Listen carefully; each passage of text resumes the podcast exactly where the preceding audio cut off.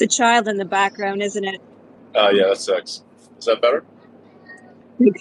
Yeah, um, a little bit better. We'll we'll make do. Okay. Um, cool. Well, you know, this is I think our first time actually communicating through um, vocal channels on Spaces, and uh, I'm I apologize in advance because I'm told that my voice sounds raspy and annoying. So. That sounds fine. But we'll pretend it's just there. Okay. Well, we'll we'll do that. So thank you so much for joining me. And you know, the reason I put conversation in the title versus interview is because I really would love for it to be a dialogue. And I know I have I have quite a few questions, um, some of which we'll hopefully get to. But a lot of the things I want to talk to you about are things that you know I think about myself and in particular, I don't think that things are often so black and white. So even if there are areas that we don't agree on, you know, I think I find it really interesting to hear kind of how you arrived at where you have um, and you were thinking about different things. So with that said, you know, I want to kind of start off with a question of when you were in your 20s and you were envisioning the life ahead of you, what is it that you predict? Did you did you think about what it might look like and is it at all similar to where, where you are today? No, I didn't think anything like SpaceX and Tesla would happen. Um, I, well, yeah. Um, so it's no, completely. yeah, I, in my 20s, let's see, um, well, I turned uh, 30 in 2001. So uh, yeah, I, I that was before uh, SpaceX was uh, formed in 2002, and then Tesla was really technically incorporated in 2003, but really uh, didn't get going until 2004. Um, so I think t- 2004 is a more accurate date for Tesla than 2003. Um, and both SpaceX and Tesla, when they started, I, I thought both would probably fail. I gave them less than a 10% chance of succeeding. Um, but I, I thought if you know made quite a bit of money from PayPal. I mean, I was the largest shareholder in PayPal, so um, and I had about 180 million dollars, and it's obviously a lot of money. So I, I figured I'd just effectively just waste half of it on these foolish, uh, this foolish rocket and electric car companies, and um, and then it turned out they needed basically all of the money. So then I split it up, giving all of the money to SpaceX and Tesla, and some of it to SolarCity, and um, and then still almost going bankrupt in both cases. So, I mean, I just really wanted to be involved in technologies that would change the world. That was my only real goal. Well, you you certainly did do that. Um, do you think there's anything that people might misunderstand about you? No, nothing at all. I think I detect some sarcasm through my sarcasm What? detector device. No, me sarcasm, me never. I would never. I couldn't think of something sarcastic. well, you know, it's it's difficult because I find, you know, even on the small scale that I've experienced it, like I, I find it really difficult when people mis- misunderstand something about me or misjudge me, and so I kind of want to correct them. And have you sort of let that go? I know. Um. Well, I mean, th- th- there's so much printed about me that I actually don't even. I can't even read it all. If I, if I, it would take a large portion of my day to simply to read all of the nonsense articles that are written uh, about me or have been written about me over the years. Um, I mean, I find the regular news or the, what I call the legacy media just depressing and often just uninformative. Or, or speaking of misinformation, it's remarkable how often there is just misinformation or just sloppy information um, printed in what it, you know some of the biggest publications in the world. Um, I mean, the Wall, the Wall Street Journal has, I think, now printed three articles claiming that I'm high all the time, which is really, uh, I, I guess, a compliment uh, because, I mean, you are high in uh, the sky. So. yes, uh, from an altitude standpoint, I'm certainly high a lot um, because my I'm flying around like a lunatic uh, working, uh, by the way, not um, you know going to my yacht or private island. I, I don't have a private island or yacht or even a holiday home. Um, in fact, at one point, someone looked at my flight schedule and, and put it to pinball music because I was flying around, bouncing around like so. I, I just it literally my flight path looked like a pinball machine. Um, so, uh, which I think you know re- really uh, makes it clear that you, you do have to be at work in person. You can't actually work from home and be as effective. You know, this is some whole work from home thing. Well, if I could work from home, I why would, why am I flying around all the time? Um, I fly around all the time because it makes a big difference to be there in person. Um, and I spent, um, you know, I, I've spent many a night in the factory at Tesla or SpaceX, and um, well, mostly Tesla because Tesla's been much more of a, a challenge on the manufacturing front. Um, and just Tesla's just in general been much more of a, a drama queen, if that's still a thing one can say. Drama king queen, a, a drama monarch. Um, yes, that's true. um, so And shit posting Lord, Lord, I think. yeah, I think that's the official title. I, I've heard that said in the media, so you know it must be true. drama monarch, I call it. Um, I like that. so That's new. uh, so yeah, but it, it does it does really matter to be there in person. Um, I'm actually on my way to California for SpaceX and Tesla meetings, uh, primarily Tesla actually, and um, so Yeah, well, yeah, it's one of those things where I, I do think, like, our humanity, I do think we need some face to face. I am lazy and I love working from home, but I also need to see people and brain, you know, you can't really brainstorm with people not, you know, not face to face. But in terms of, like, you know, you've stated many times that you're a free speech absolutist and you bought this platform, in, at least in part, to set the bird free. yeah. And I, I believe there's even many memes on that. Um, so it's been about a year and a half. And I'm wondering, you know, through this experience, have you learned anything about speech on social media platforms that surprised you? And do you think there may be there is a degree of moderation that's necessary, you know, in a private platform for a good user experience? Well, I mean, there's been many things that surprised me. I mean, the amount of um, government control and the degree to which Twitter was acting at the behest of um, of many arms of the government was a surprise to me. Um, they really were, you know, I, I, in my view, in my view, there, there were many violations of uh, the the First Amendment, um, which I think you're in Canada, but there is, you know, there's no first actual First Amendment in Canada, but there's there certainly Nope. is one in the U.S. and um, you know, and, and the government cannot exercise de facto control over media. Um, and the reason that amendment was put in place is because people came from countries where you were forbidden to speak uh, on penalty of prison or death, and so they wanted to have the ability to say what they, you know, to speak freely without fear of uh, of severe punishment, um, or at least not from the government. Uh, so, so that that was you know that was really a very troubling discovery. Um, and then uh, I think obviously anyone who watches that Twitter was was very much um, controlled by far left activists, uh, very far left, um, and you know it was really controlled by a, a niche ideology that geographically is limited to the city of San Francisco and Berkeley.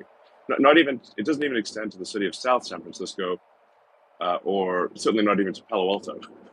Um, so, so, so you know, a far left niche ideology that would ordinarily be geographically contained was effectively piping that um, what you know what most people would consider an extreme, what, most of the world, ninety nine percent of the world would consider an extremist ideology was pipe, was, was was pumping that to anywhere on earth that would allow Twitter to exist.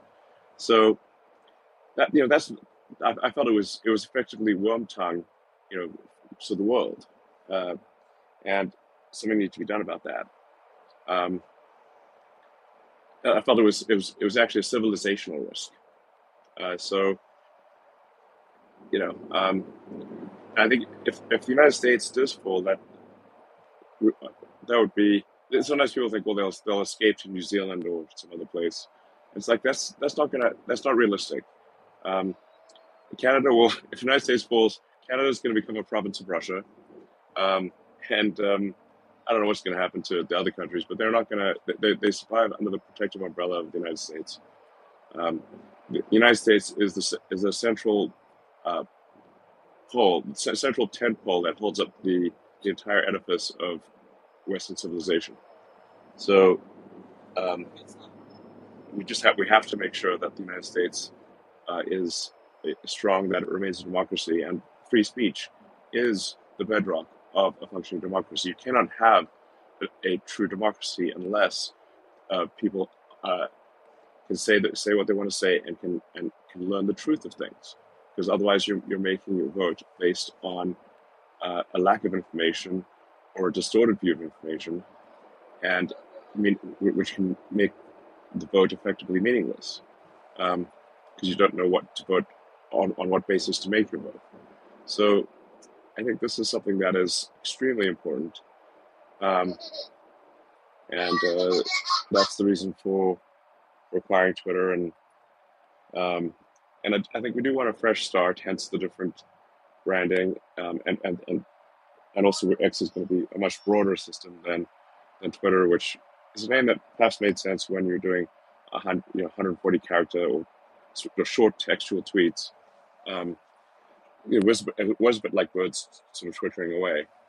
Uh, but once you start having three-hour videos and uh, audio video calling, um, and you know we'll be launching payments later this year, then it, it the name no longer fits.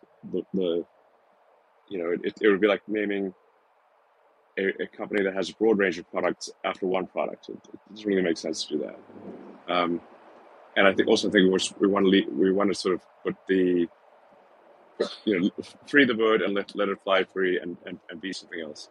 Um, so well, and yeah. sorry, go ahead. Yeah, so that, that's that's that's sort of the reasoning for it. Um, but do you feel that maybe like um, having now had ownership of it for a while, um, you know, you do have some regulations on the platform. Um, you know, certain kinds of speech, you know, and they're not all things that necessarily go against the law, right? Like, obviously, you can't threaten someone with violence, that's illegal. But some of the uh, moderation on the platform isn't really to do with things that are illegal. Like, where's what's your perspective on that?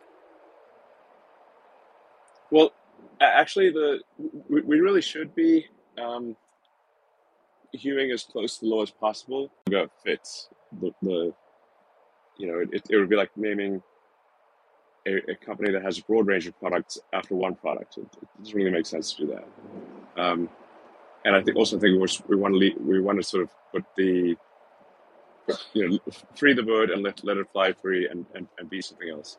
Um, so well, yeah. sorry, go ahead. Yeah, so that, that's that's that's sort of the reasoning for it. Um, but do you feel that maybe like um, having now had ownership of it for a while, um, you know, you do have some regulations on the platform, um, you know, certain kinds of speech, you know, and they're not all things that necessarily go against the law, right? Like, obviously, you can't threaten someone with violence, that's illegal. But some of the uh, moderation on the platform isn't really to do with things that are illegal. Like, where's what's your perspective on that? Well, actually, the we, we really should be um, hewing as close to the law as possible. so, and, and really being extremely, I think, reluctant to have permanent bans on people. Because I, I think a permanent ban is, is almost like a death sentence. Uh, so, you know, that that should be a very rare thing. Um, so, you know, it's like like we you know, and, and when we were less civilized as a society, we would you know, execute people for minor crimes. Um, or, and, and now we come to the conclusion, well, that's that's wrong.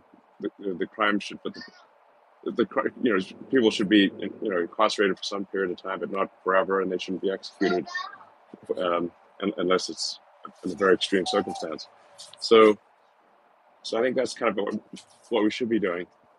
Um, now that doesn't mean at the same time that you just get to harass other people on the platform. Uh, they obviously have the ability to to mute mute you. I do. I'm, I'm getting around to getting rid of the, the, the block, but having a, s- a stronger mute. So so like if you really don't want to hear from someone, you you there's not some way to get around the mute. You can just mute them entirely. um, so, but in, in general, if, if we are suspending people for or accounts for reasons that um, go beyond the law, I'd like to know about that. Um, because I don't think we should be suspending people for reasons that um, where there's there's not a probable legal infraction. Yeah, I guess my thinking around that things like has changed a bit. So I used to be, you know, I think really much more of a free speech absolutist, and to some extent I still am. But when it comes to private platforms or just my engagement, because I used to, I'd respond to anybody no matter how they spoke to me. I realized, well, if they're not coming in good faith, they're like I can disagree with them on what they say, but if they're not coming in good faith, if they're rude, if they're attacking me, if they're disingenuous, like I don't feel like I have a responsibility to to engage with them. And You, you so, don't. You certainly don't.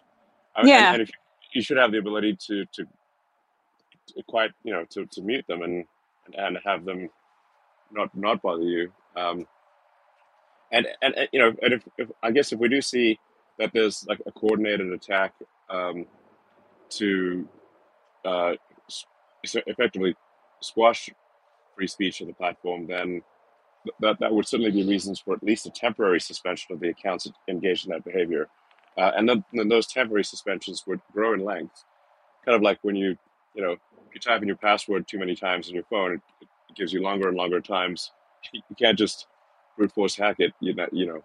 So we, we've got we've we have a system now where it's give people a short suspension, then a lot, then a longer suspension. Eventually, it's, the, suspension length gets longer and longer if they keep doing it, um, and hopefully that serves as a deterrent uh, to you know bad behavior. But but full but permanent, permanent suspensions re- really need to be a situation where someone is engaged in you know obvious deliberate fraud um, or threatening like un- unequivocally threatening violence.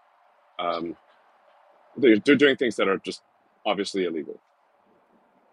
Do you have enough people you think to be able to handle that, or do you foresee using AI to handle, you know, things like threats, like things that are in direct violation?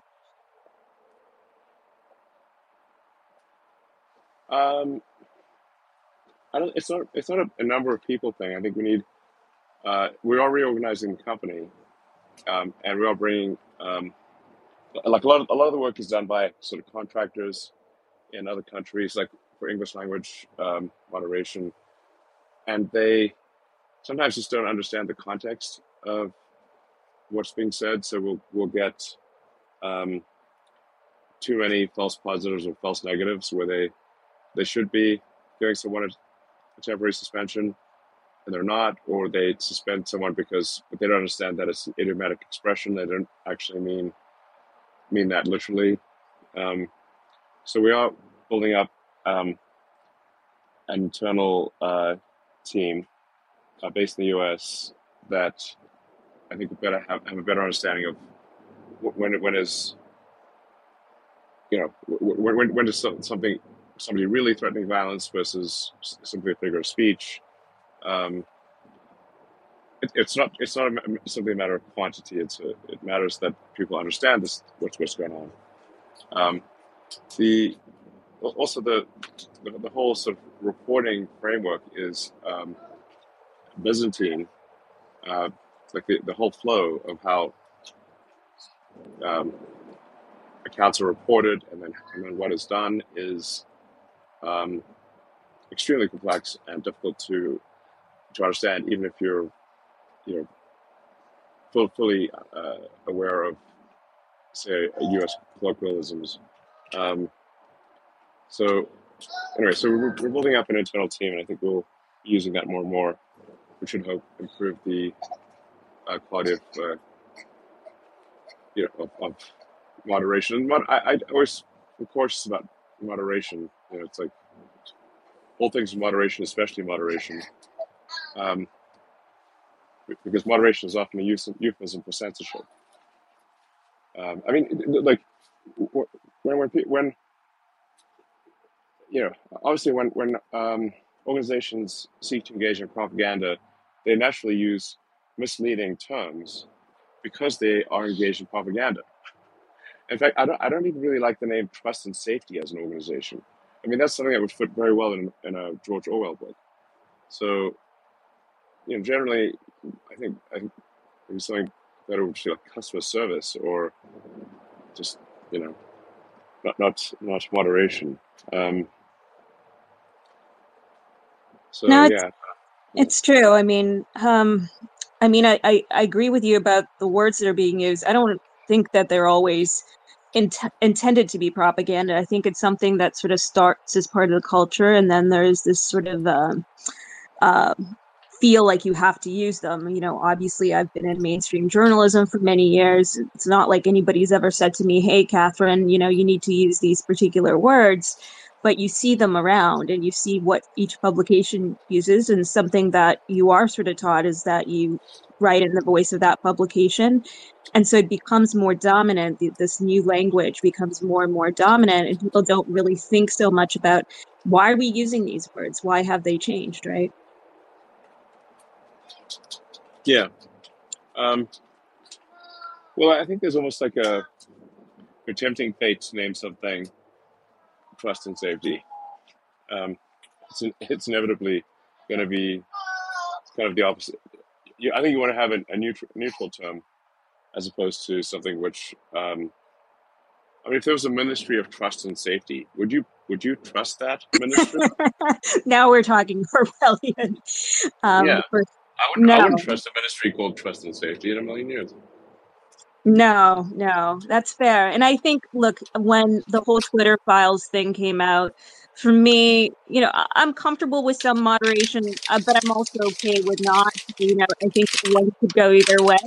However, when you have, as a private entity, I think you have the right to do what you want. But when you have government organizations specifically telling you what to do, that that that to me, like that, that is where we are looking at censorship. Even if they don't say, "Well, you have to do it or else," there's an implied sort of threat there. But you know, I'm Yeah, looking. Go ahead. you know, I agree. Yeah, well, I'm, but where I'm sort of struggling lately, you know, people have always said, you know, sunshine is the best in um, disinfectant. You know, as a as a liberal, you know, it was always like freedom of speech is is so fundamental. In my very left leaning schools, that's what I was taught, and that was the value we had. And and I still, you know, obviously believe a lot in that. But when we're looking, but when I think about social media structures, right? You have there's a lot of incentives that are for telling lies. And it's not just the media, social media platform, and it's not just X either. It's um what it is is is every social media structure and it's humans, right? Humans have a tendency to amplify things that are sensational. There's incentivized outrage. And so I don't know, do you still feel, considering that is the case, do you still feel that that statement about the sunshine being the best disinfectant still holds true when you have basically, you know, lies spreading very, very quickly? And I know you've tried to do really good, you know, I'm I'm I'm a big fan actually of community notes, and I think that's Yeah, one of the ways you know you can help that but by providing people with more information rather than censoring uh, whatever even if it's a lie.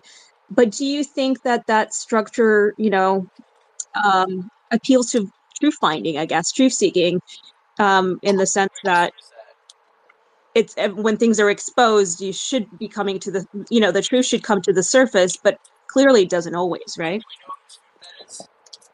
well, I think honesty is the best policy, actually, and um, so you know, you have to make a choice here. Nothing's going to be perfect. Do you want to err on the side of free speech or on the side of censorship? I think we should err on the side of free speech. Um, and while it is true that lies are often sensationalized and more interesting than the truth, over time, if you have free speech, people can at least get to the truth if they want to. But if you've got human censors, well, then you're relying on them. And often they, they're wrong. And it becomes a magnet for, for activists, for people who, in, in fact, want to distort the truth. This is really the problem um, with having uh, moderation, aka censorship, is is that those who wish to distort the truth will naturally gravitate to positions of power in information control. So are you, am I, are you still there? Yeah, yeah. So No, I, yeah, so so this is what this is what happened at Twitter. It didn't start out with with activists being in control, but it ended up with them being in control because that's what they they, literally you know it's like the the, the classic statement of Willie Loman. Why did you know why did you rob banks? And he said because that's where the money is. Um, well, so why why did the activists go um, become in quotes moderators and censors? Because that's where the influence is. So you can pretty much guarantee that that, that it will be a magnet that, that any any kind of censorship or moderation is going to be a magnet for for people who want to distort and control the truth. do And in fact, that's that's, that's that is what happened at, at, at Twitter. I mean, Yoel Roth literally, I believe he actually tweeted that the reason he wanted to be in charge of trust and safety was because he he he, he wanted to he wanted to be an activist. like I think he said that publicly. He wasn't hiding it. I guess that's a good segue into journalism because, um, you know, this is something that I'm seeing more. Um, you know, kind of came up with. I had really great editors, really people who valued truth and and called me out when I, you know, BS my way in copy and ask the right questions. But I have seen sort of the incentive to go into journalism, especially because it's not a highly paying field, right? So um, so why would you go into it? You either really, really love something about it, or you want to, you know, you want to have a cause. Um, and so this kind of activist journalist emerged. So as a result, I, I do see a lot of issues that we have these days as a result. But um, you've spoken a lot about citizen journalism, you know, and I've I've always been really supportive of the idea of citizen journalism, but at the same time, you know, there is the, the the sort of mainstream media does still have really good structures for collecting news, has the resources, has some sort of editorial standard, but it has undoubtedly lost a lot of trust. Do you see, you know, citizen journalism as being potentially just complementary? Do you see it as something that do you do you see way forward where the traditional mainstream media can rebuild that trust that it, a lot of it has lost? Because i still think there's good work that that some journalists do and some publications do. It's just there's also a lot that i think is fair to criticize. Well, I, I think actually that um, the legacy media, I think it's correct to refer to them as legacy media, is really an inefficient way of humanity learning what is going on. Um, it, it was it was a it, it's a it's a it's an old technology um, that, that was necessary before you had the internet, but is I think fundamentally inefficient um, and inferior um, to simply everyone voicing their opinion and the most interesting opinions being surfaced. Um, if you think just if you say like mo- just model how, how does the media work? There's a small number of prominent publications that write a small number of articles. They write articles about areas that they don't actually understand and where they're often not there, or you, they're usually not there, and it's a field they don't understand. So even in a best case scenario, you've got someone who um, it- it- this is assuming that, that the journalist is doing their absolute best to write an accurate uh, article about something.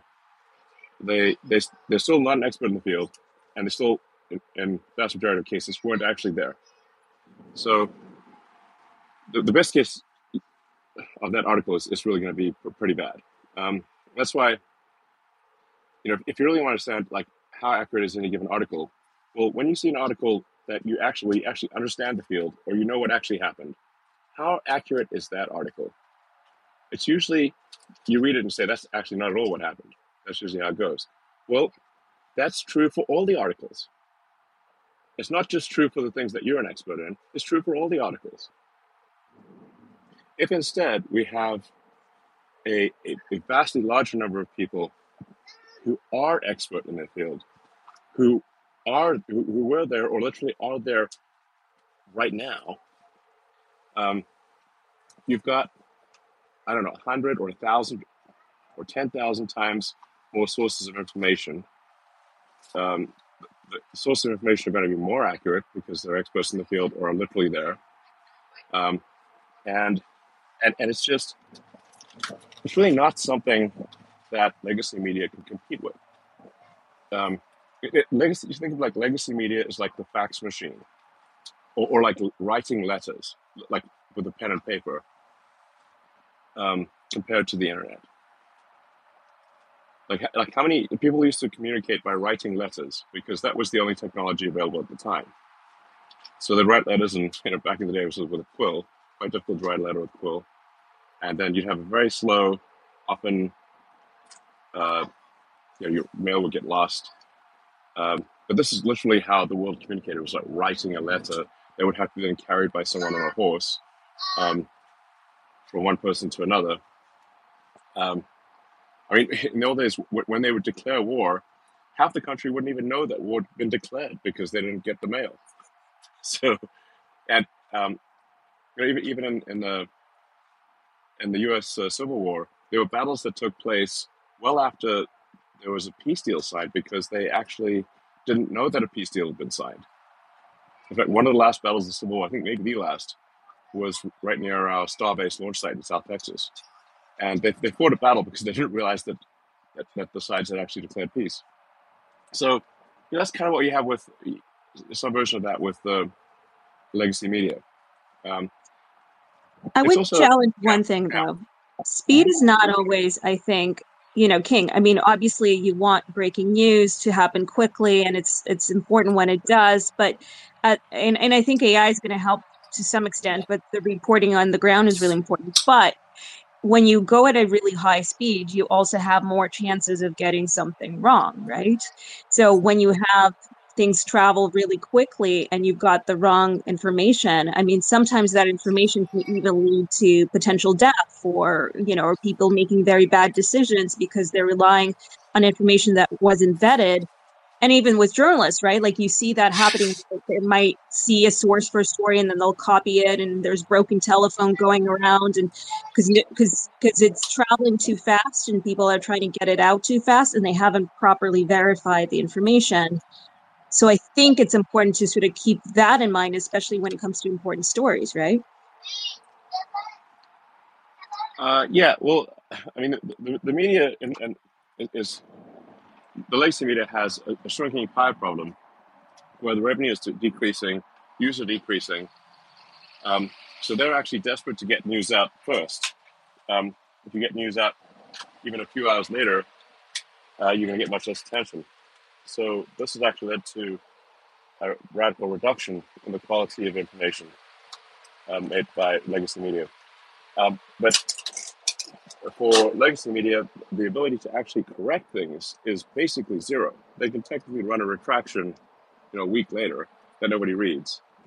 Whereas the fast news online or like on, on the X platform is corrected immediately. So yes, there may be and often often are wrong things that are said, but then they are just as quickly corrected. And the same cannot be said of legacy media that's printed.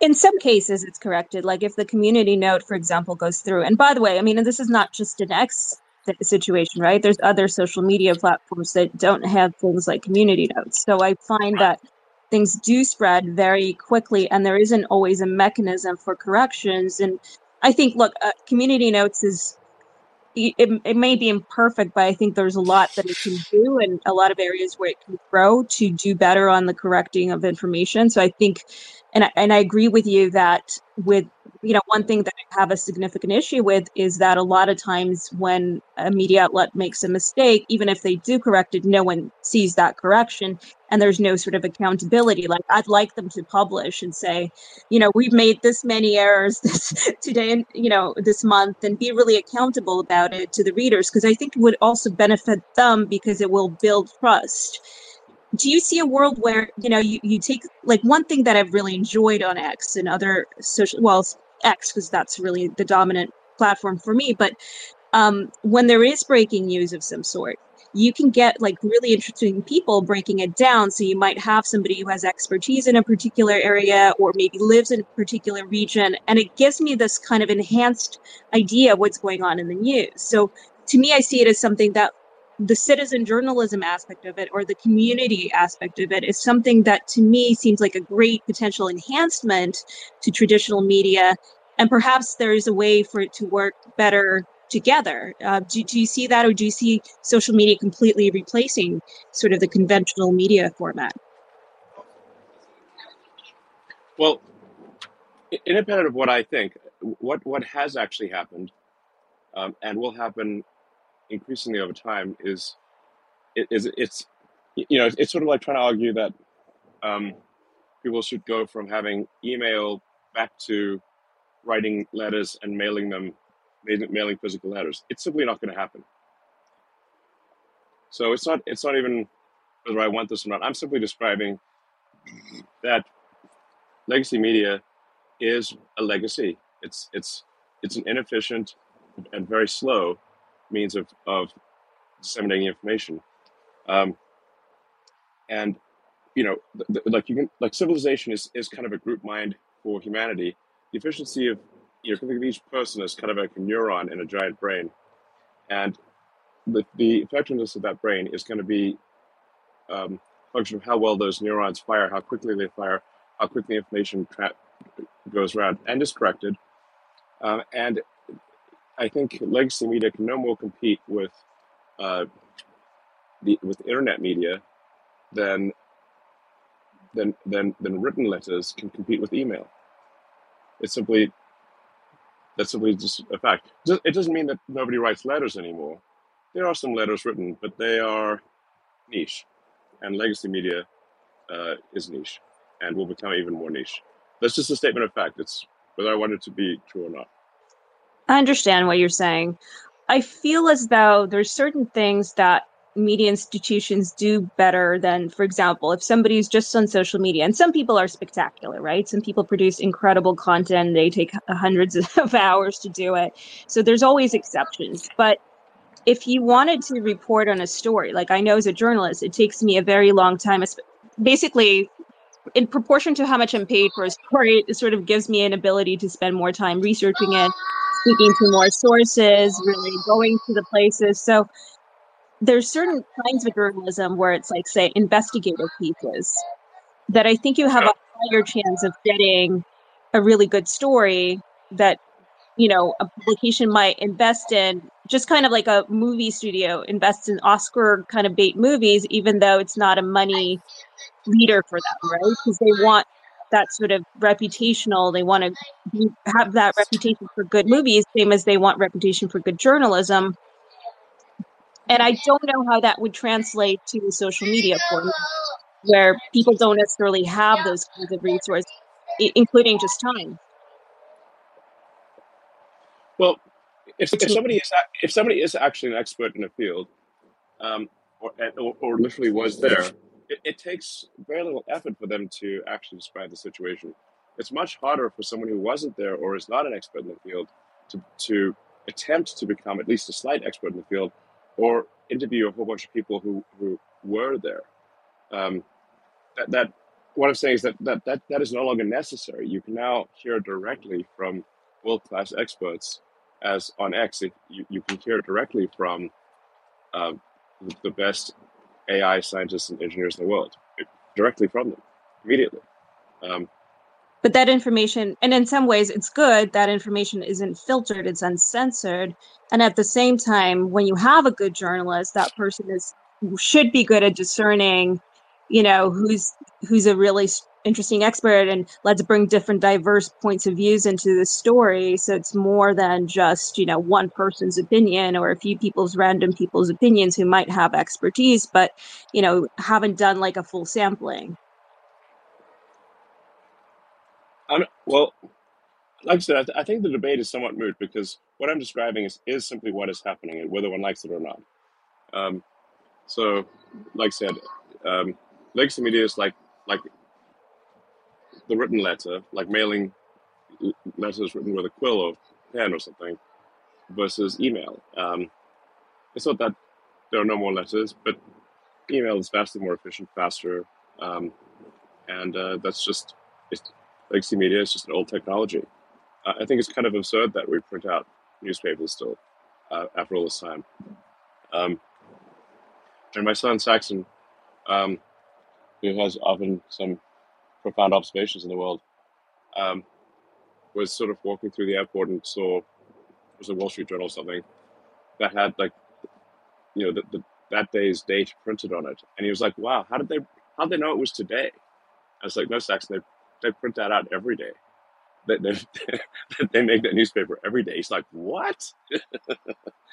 um, you know, so you can sort of see the the absurdity of from, from a child. Like they print this out every day. That he says, and and and then then he said, well, they probably just they probably just read the internet and print it out.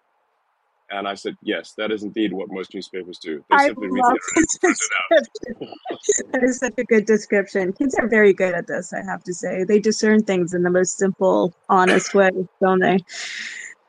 Well, you're Yeah, that's you're va- that's the vast majority of news is they they read something on the internet, write an article and print and print it out. Um, so that's just the vast majority of news, so-called news, and and very often it is in fact some X post that they're writing an article about.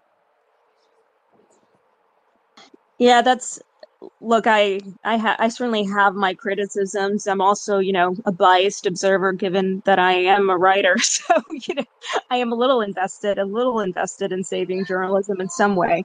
Though I do think there's ways to move forward that are different than what is now because it's not working as well as I, I wish it was. But one thing that I noticed, like, so you, you engage a lot on this platform. You know, you are very active. Everyone knows. Um, apparently, I don't. I don't even want to guess how much time you spent, uh, um, you know, in the golden stool, tweeting. But, uh, sorry.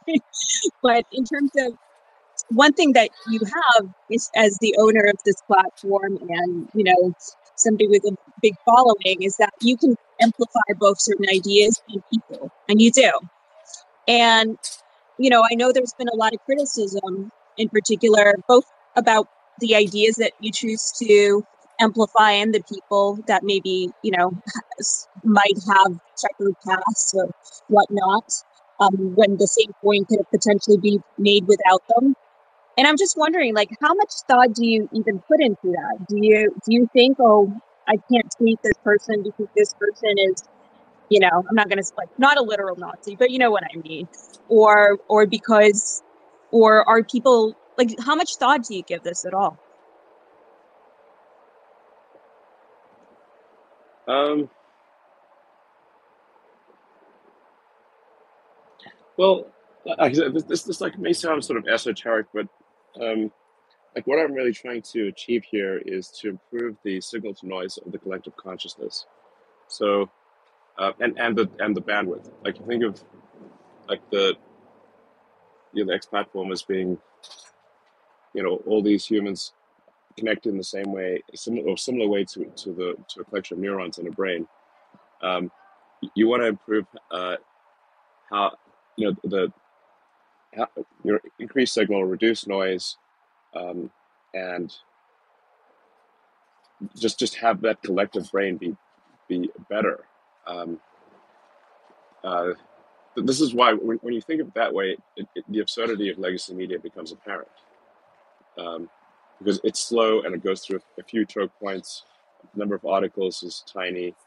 Um, it's just just obviously not the future. So um, I'm, I'm trying to create here like the over time a collective consciousness that um, can think more clearly, that can think faster, um, that that can reach more accurate conclusions. Um, that's the goal. Uh, it, uh, it it sounds sort of esoteric, but that is that is what I'm trying to achieve here. Uh, is is a um, a better collective consciousness. Are you trying to move the Overton vin- window? Sorry, which window? The Overton? I don't know how I'm, I'm Oh yeah, yeah, yeah, yeah. Overton, yeah, yeah. Um, English is my third language, sorry. um, English is really a third language. Okay, Yes.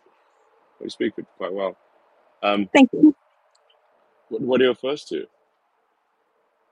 Well, okay, so I'm curious, like, so for example, you you once tweeted uh, a meme by Colin Wright about how you don't feel like you moved from the left politically, that essentially the left left you. And you know, I think there's definitely a lot of truth to that because the left has shifted you know, especially when we talk about something like freedom of speech, which, as I said before, was a pretty liberal idea. Now it's sort of considered to be more conservative. And I'm wondering, like, you know, but you seem to be one thing that you do is you, you tend to focus more on things that might be associated with um, i- i- issues that might be associated more with, say, the culture wars, what people call the culture wars, and uh, not necessarily focusing as much as on things like, say, housing or prison reform or whatever you know matter to you. Do you find that is like is there truth to that? Do you feel like you've moved a little bit as well? And are you trying to shift the conversation at all to somewhere where we can discuss some of these topics more freely? Well, I mean, there's my my personal account, and then there's the company. Um, I'm going to say what I what I want to say on my you know personal account, and I said that before acquiring the company. Um, I was most interacted with account on the Twitter platform before the acquisition. So, um, you know, I'm, I'm not going to I'm going to say what I want to say. Um, not to do otherwise would be um, hypocritical, um, and I'm not going to inhibit my freedom of speech when I'm literally trying to improve freedom of speech. That's that would be absurd. Um, however, uh, I'm not uh, denying a voice to those on the left. Um, in fact, I I don't know of a single. I can't think. I, I, to the best of my knowledge, there's not a single prominent left-wing account that has been silenced, including some very extreme left-wing accounts. Um, so if, if there if there are, I'd love to know what that. We'll, we'll unsuspend them if, if, if I'm mistaken. Um, now, no, but now what we have done though is we've we've not uh, engaged in aggressive censorship of what today is called the right. And I think you know not that long ago would have been called the moderate left. Um, so the you know towards the end there, uh, Twitter was really very aggressively censoring anyone on the on the right. Uh, obviously, a deplatformed sitting sitting president, um, and and so you had massive censorship of anyone on the right. Uh, you know, ten times as many accounts on the right were being suspended as as accounts on the left. And in fact, the, the only reason they would suspend an account on the left is when there was an argument between two segments of the left, um, and would just silence one of the segments of the left because of an argument between two groups of the left. Um, you know, sort of like Bernie Sanders versus Hillary Clinton type of thing. So, uh, you know, so so then you know what, what appears to be, um, well, I guess it's, it's not merely an appearance of moving to the right. The platform has moved to the right because it was so far to the left before, and in order to properly represent the whole country and ultimately the whole world, you have to be you, you, you have to be balanced. You have to um, allow the right and the left, and, and, and sometimes these you know definitions don't put exactly into a right or left. They're just you have to allow both sides of a debate to flourish. Um, and uh, previ- you know previously under the, the prior you know pri- sort of prior censorship reg- regime, um, they they did their best to suppress um, even moderate right wing views. So a- and, and like I said, today's today's right wing honestly is was was was yesterday's moderate left. So, um, so like I said, so it may appear like oh, it's moving to the right, but all we're doing is is, is being even-handed and, and, and enabling a le- level playing field for for all points of view that are legal. Yeah, I think, and I think one thing is that you've been criticized, or the platform's been criticized a lot for having, you know, certain kinds of speech that people find very offensive, and and I and I think part, I I don't know, I can't measure if it's higher or lower, but all I can say, I, I have personally experienced it. That said, I also think a lot of people from who might make these kinds of comments, they come, they gravitate towards a platform where they feel like they won't just be, you know, thrown off for, for making a comment that might be, you know, really offensive, racist, if not. So I don't know if it's like the platform's issue so much as it's like as soon as you allow sort of free speech, a degree of free speech, people gravitate towards that, and that's just human nature. Yeah. Well, free speech, I think, is obviously is meaningless unless uh, people you don't like are allowed to say things you don't like.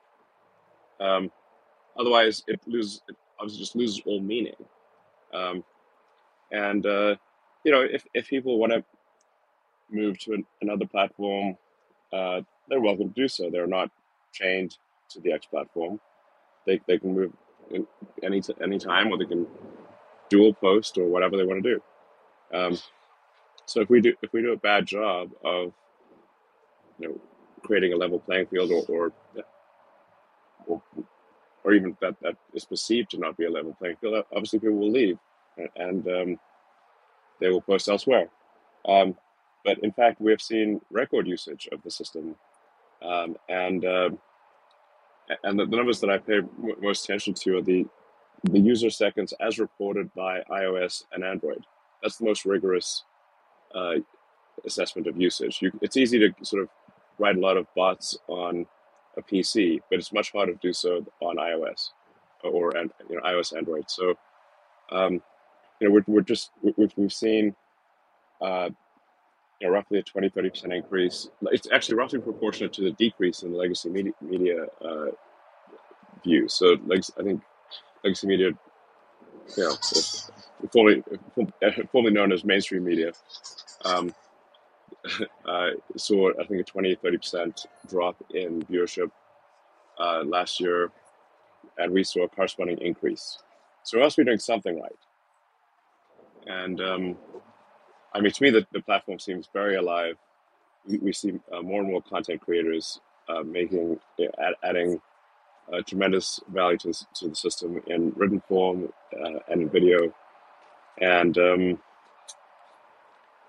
and I think I think it's very healthy um, for ensuring um, the, the, the, you know that that democracy and, and the people's voice is is heard. I, I think things going very well actually. Um, so that's that's my perception at least. I could be obviously you know you know, wrong, but it's, it's, it seems very good.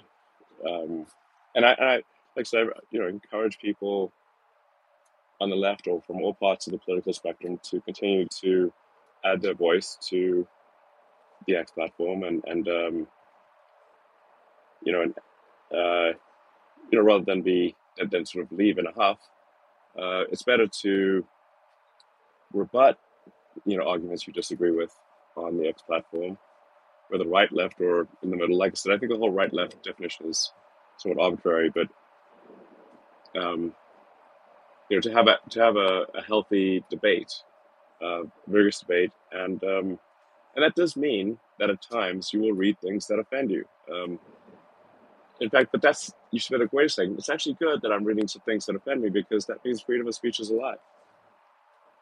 And that means that if I say something that offends others, I won't be shut down. That should give you great comfort. Well, it's also good to sometimes it is good to be offended or offend because it makes you think through ideas a little bit better and wonder, okay, why am I offended? Does that make sense? Or why is somebody else offended by this idea I have? Do they have a point or are they, you know, or are they just emotional about it, right? Yeah, exactly. So you sort of, I would encourage people to say, it, I mean, I, I, I, I, many times I'll read things on the platform and I'm quite offended, and and I'm like, oh wait a second, that's actually, you know, it's good because I, I should be offended if I'm not reading things that occasionally, um, not more than more than occasionally actually, that I disagree with. Um, and um, and that might change my mind once in a while. I think it's important to always you know be open minded. Um, don't be too sort of set in your beliefs because the odds that you are right about everything are zero.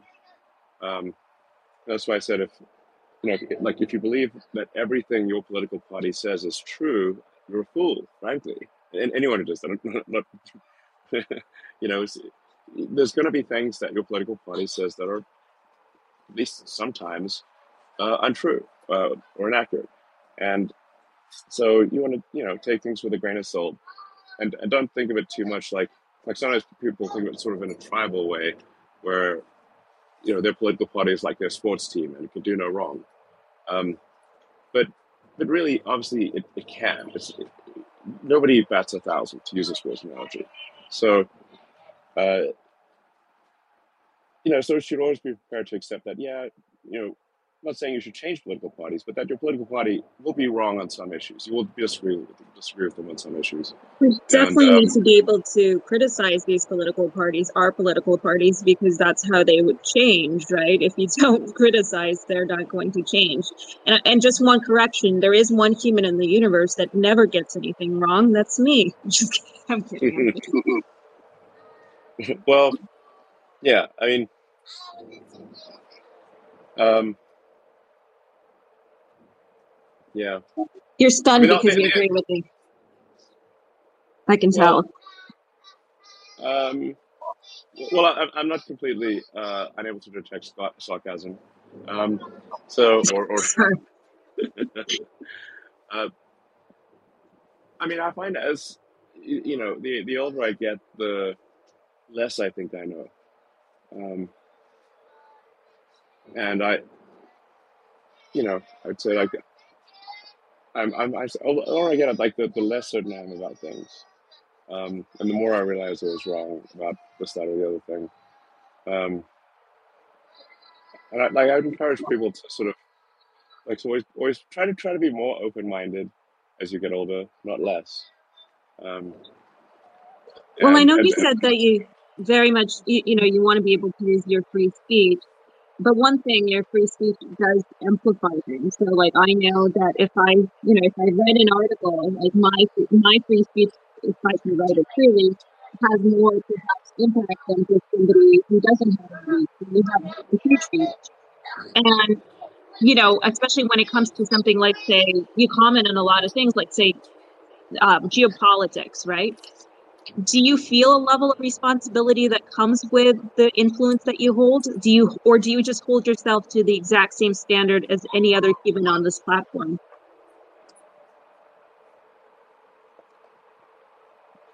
Well i, I mean i try to speak my mind. I mean I, I try to say what i you know what i believe. Um, that is not to say that what i believe is necessarily true. It's going to be wrong to some degree. And if i am wrong i try to correct it if others haven't already corrected it or community notes has not corrected it.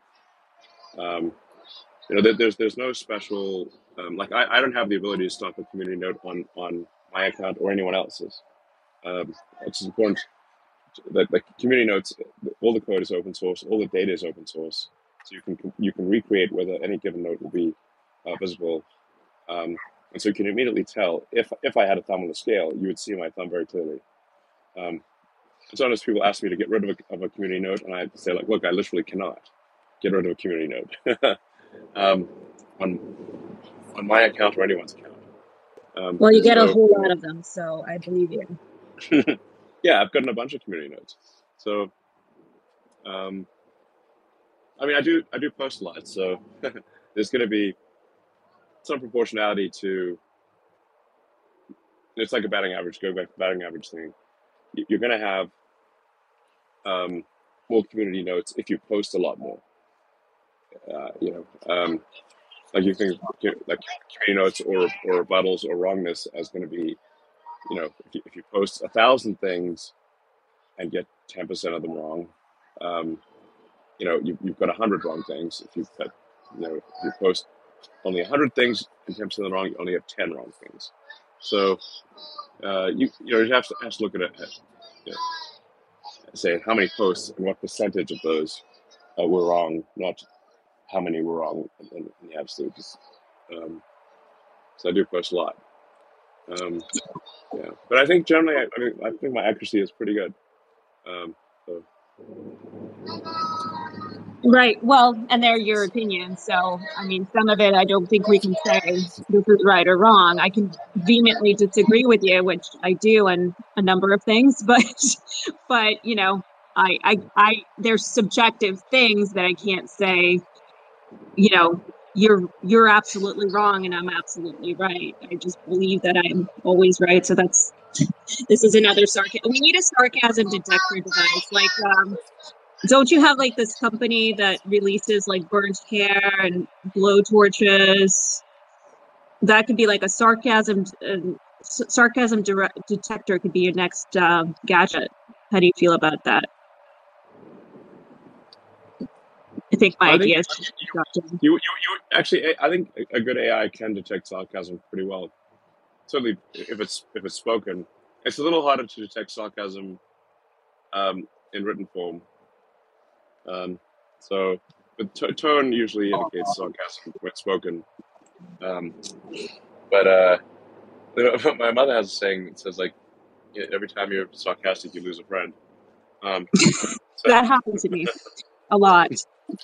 So. Well, do you think that Grok, because you've mentioned that Grok is motivated by truth seeking, curiosity, how do you think well, it can help? That's the goal. That's the goal. So, how do you think it can help a platform like X? Do you think AI can help users be more accurate in what they say? Maybe by suggesting, hey, you know, this thing didn't happen in the year 1968, it happened in 1977 or something like that when it's a factual correction. Do you, do you see it being used that way? Yeah, absolutely. So, with the release of Grok 1.5, which hopefully is only a few weeks away, um, we'll have the sort of a ability to do for, for Grok to do analysis. Like there's a button that says Grok analysis, kind of like Kowalski analysis, like the penguin. Um, and, uh, and then Grok can tell you whether the, the sort of look at the whole thread of, of you know, look at an entire sort of thread of replies and sum up what the, you know, its best guess at, at what the truth is um, and if there are any errors, as well as to help people in creating posts. So as when you're when you're writing a post, if you want um, a bit of help from, from Grok, then uh, there should be a button there that helps you craft or check or enhance a post. Um, I think that'd be pretty useful. Um, and uh, and then when you do see an opinion voiced, to be able to easily say, "Well, tell me what the rebuttal to this would be, um, and say, you know, say, you know, that, that I think would be quite useful.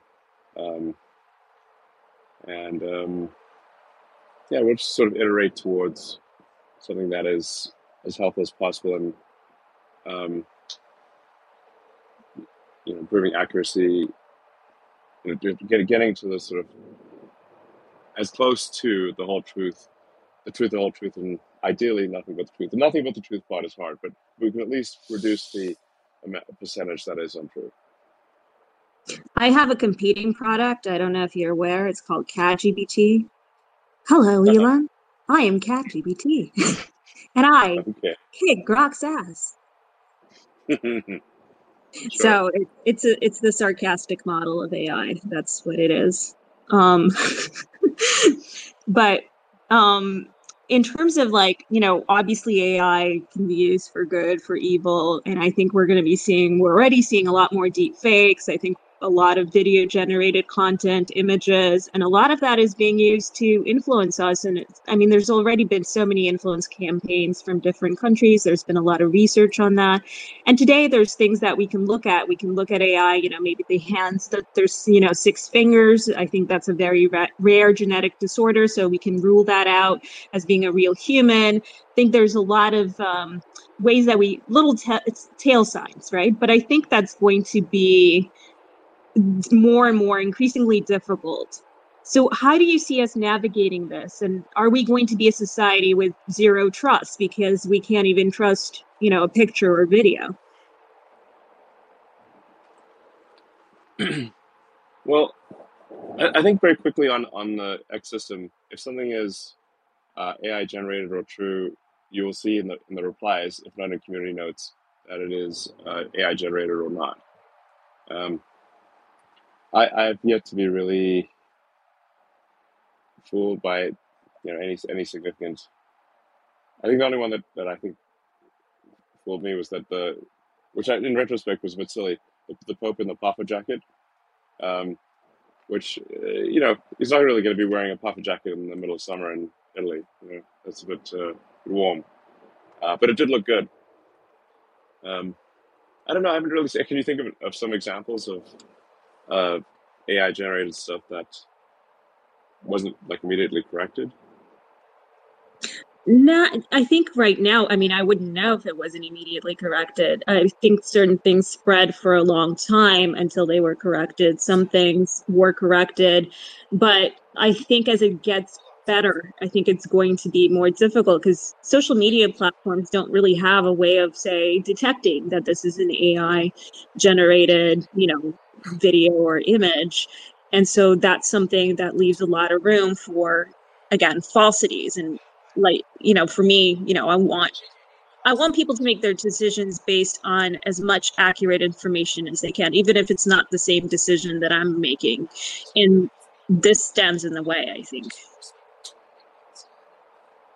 Well, that's why I, I you know, I usually ask for examples of, of things. Um, like, like rather than have you know, one, one can sort of voice vague fears of what might happen in the future, but you know, unless one can think of a lot of examples in the present, it, it remains simply a fear of what might happen in the future. Um, you know, and, and if there are concrete examples in the present, then perhaps there's something we can do about it. Uh, I'm just saying that I rarely see some sort of AI generated thing that that that it, where there's not an immediate correction in the comments or a community note.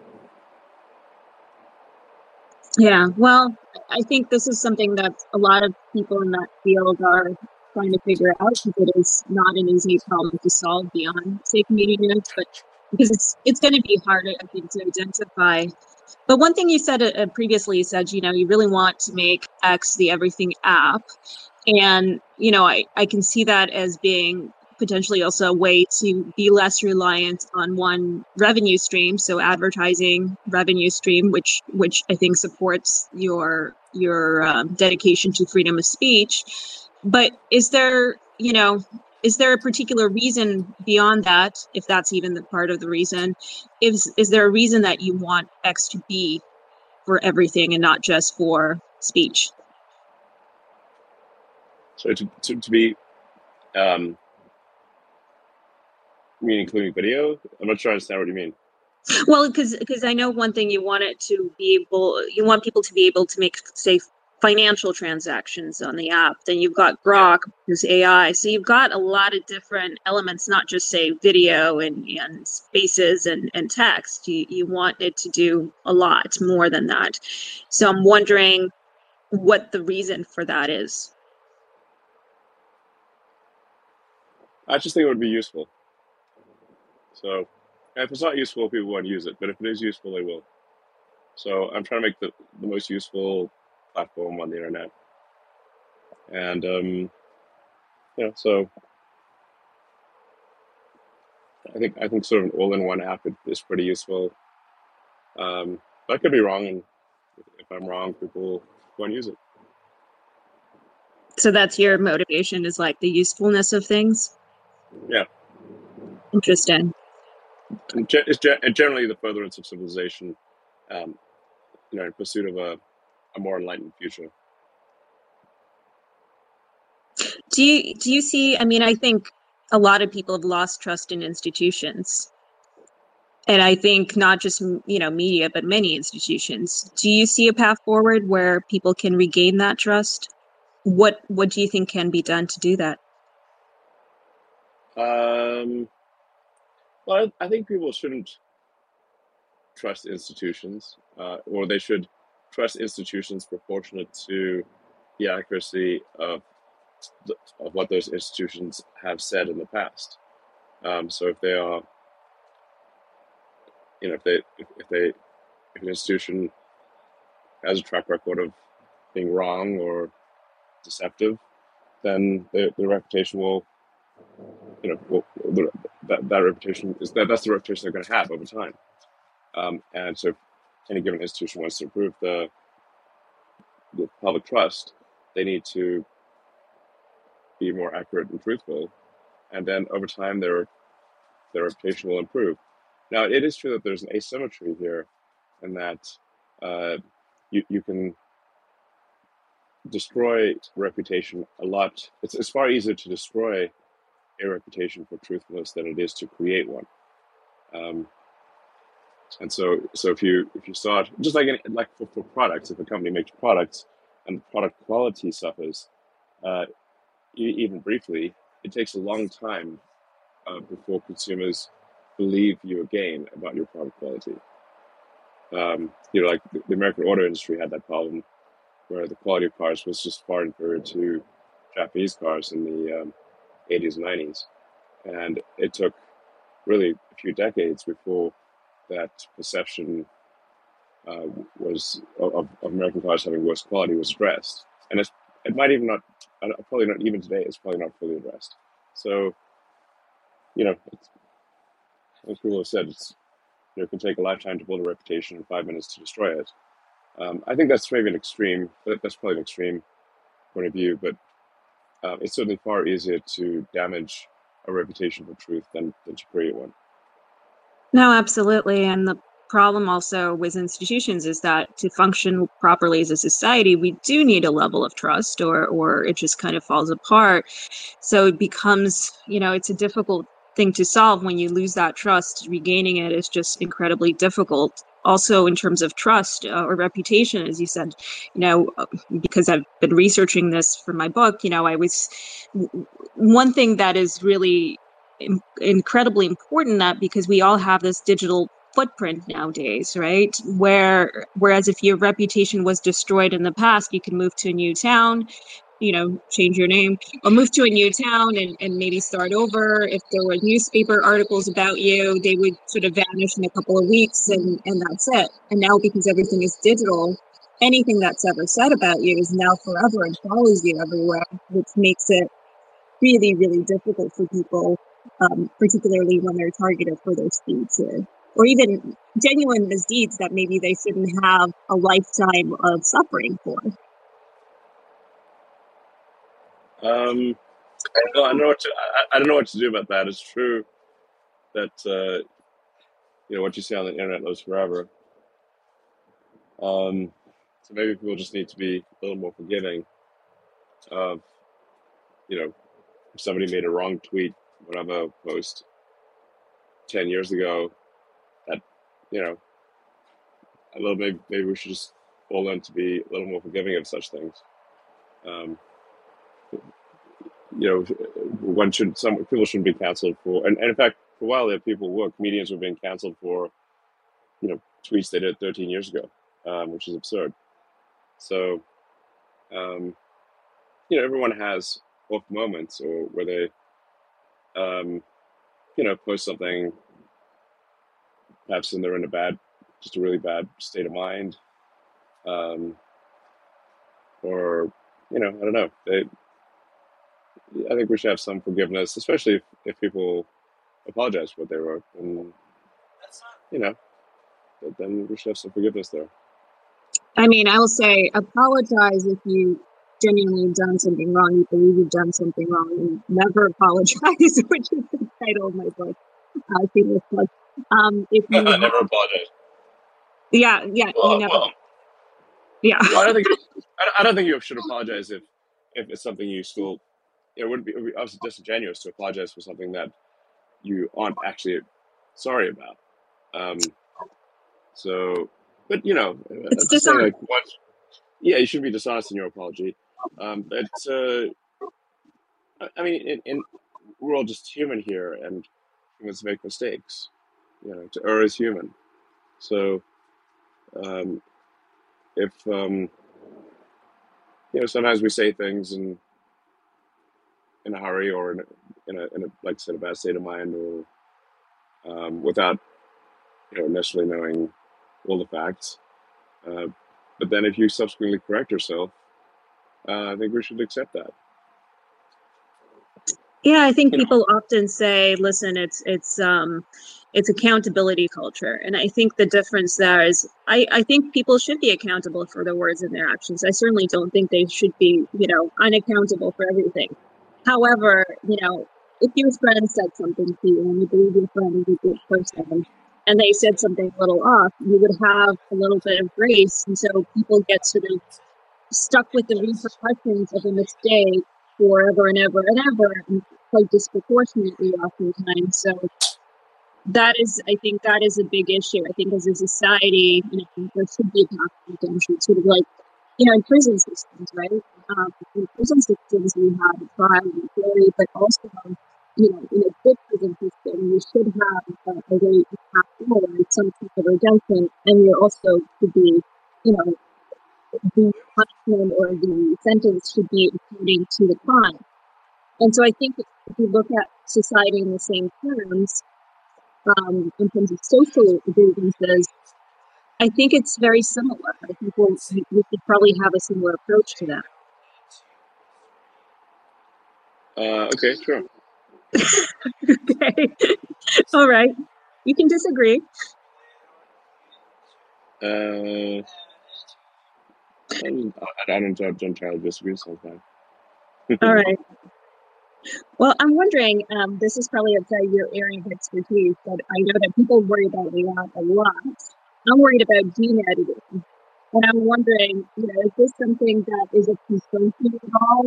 Um, obviously, people want to make sure that it's healthy and, and you want viewers that like do babies with, you know, blue eyes, with skin color, IQ, all of that. Could we be Natalie in this way?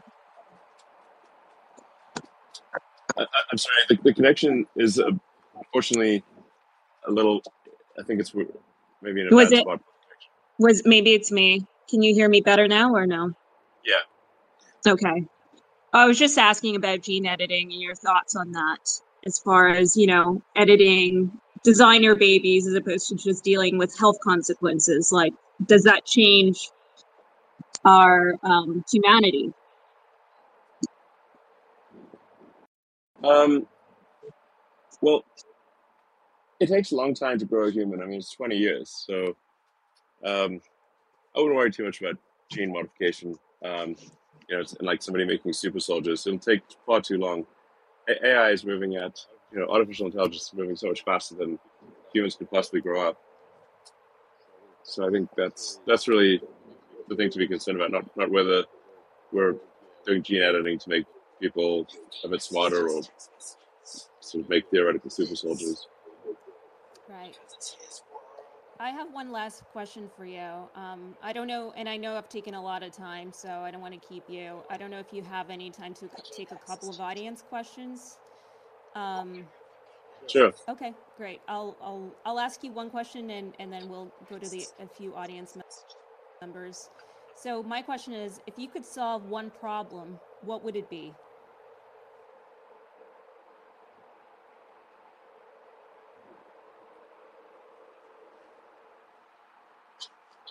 Hmm.